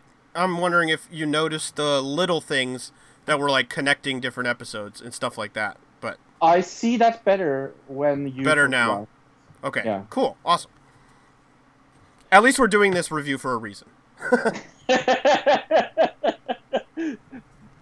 Mission pro to like things. Okay, I have right, something uh, special. Yeah, go ahead. I have something special I want to promote for you. Look. It's true. It's that true. It is so incredibly true. Do you know what I did last uh, week, Look? Uh, partied in No. Morocco. I was on the fi- 500. No, I wasn't on the 500 show. I was on the 300 show of that wrestling show. Okay. And do you know what I'm doing tonight? Uh, that wrestling show. Yeah. Do you know who's on there? Uh, you and Bill do that wrestling show. it's Bill! Hello, So- everyone. So, Bill, you and me, we have big plans for this evening. Oh, yes. Yes, we yes. we had the, our 300 show uh, last week. We are going to have the special, super spectacular preview of SummerSlam With fireworks. with fireworks. how, how how excited are you for this? I'm pumped. On a scale from one to ten. eleven. Yeah, eleven. and me, me, and and uh, my friend uh, Bill here, we're going through every single match of uh, SummerSlam, of course, like we did here, but we will also predict the pre-show of SummerSlam, NXT Takeover three. Oh, right. Okay. I was like, we did the pre-show here, but yeah, you're Yes. gonna do an NXT Yes. as well, right? So yeah, everybody Yes. go check out uh, that wrestling show, and also what's your other guys' podcast? Sharks Pond, a South Park podcast, and this week's a special episode because we review a movie. Yeah, and it was the first time you saw it. What is the name of the movie, Bill? Cannibal the Musical. Oh yeah, it's good. I like that movie. Yeah, it's funny. It is. It is so Probably- funny. With probably now one of my all-time favorite songs ever in the history of civilization. It is really good. It is. Uh, it's catchy. Uh, other than that, uh, yeah, join us. Please join us on the Skype call on both Saturday and Sunday. We are going to Skype call. Sure, yeah. For yeah, hopefully other people will be there. We always have a small group. Uh, hopefully, we never really want too many people to show up because it would get nuts. But uh, a Yeah. couple people show up, hang out. Uh, let's wrap this show up, Fro. Uh, oh, did we have any more plugs? Oh, WestCoastWrestlingConnection.com. Go check out the TV show. Um, a lot of good stuff happening there. Support YouTube wrestling because YouTube sure as hell ain't doing it. Um, Ain't that the truth? uh, coming next week, news of the week. Yes. SummerSlam, SummerSlam. results. Of course, news of the week will include the aftermath of the solar eclipse, uh, Yep. SummerSlam results. Uh, maybe we'll talk a little bit about what we thought of NXT as well. I'm guessing. Um, Yeah. And then a very interesting topic. Why don't you go into this, Fro? Yeah, we are going to talk about September the 23rd, 2017, and what is so special about it. And no, Salt Lake City, it's not WordCamp where uh, all the local WordPress community will be. It's it's not that we're going to talk about. Sorry, WordCamp in Salt Lake City. It's the end of the world. Of course, the return of Jesus, or maybe the running of the Four Horsemen. I'm not really sure, but that's happening on September 23rd, so we're going to go ahead and cover that before it happens, Yep. because I'm guessing it'd be hard to cover after, right, Fro? After the world ended, we reviewed and everything. Well, like, this is our last podcast right after the world ends. Um, so yeah, September 23rd. Apparently, a lot of people. It's the new end times date, the new doomsday prediction. So Yeah, and Luke hopes I like uh, the guest book episode four, so that is what we're going to talk about. We are go- also going to have another digital review of The Hitman's Bodyguard. Never heard about this. I have also not heard about it. Do you want me to check it out before we go, or Yeah, two seconds about it. Yeah, sure. All right, let me check out what's going on here. I just throw movies in here off a list, and we never like we never. A lot of places would be like, we're only going to cover superhero movies, or we're only going to cover this kind of movie or that. We do kids movies, we do horror movies, we do romantic comedies, we do every movie you could possibly want. And this apparently is the world's top production agent is called in to be an assassin and whatnot. So it's got Samuel Jackson in it uh, and Ryan Reynolds. So that looks interesting. Uh, this has been another Digital uh, Citizen episode 97. I know that somebody on this call is working for a special song for episode 100, hint, hint, Bill. Wink, wink. wink, wink. uh, uh, from Norway and America, goodbye, everybody. Goodbye, everybody. Goodbye, citizen.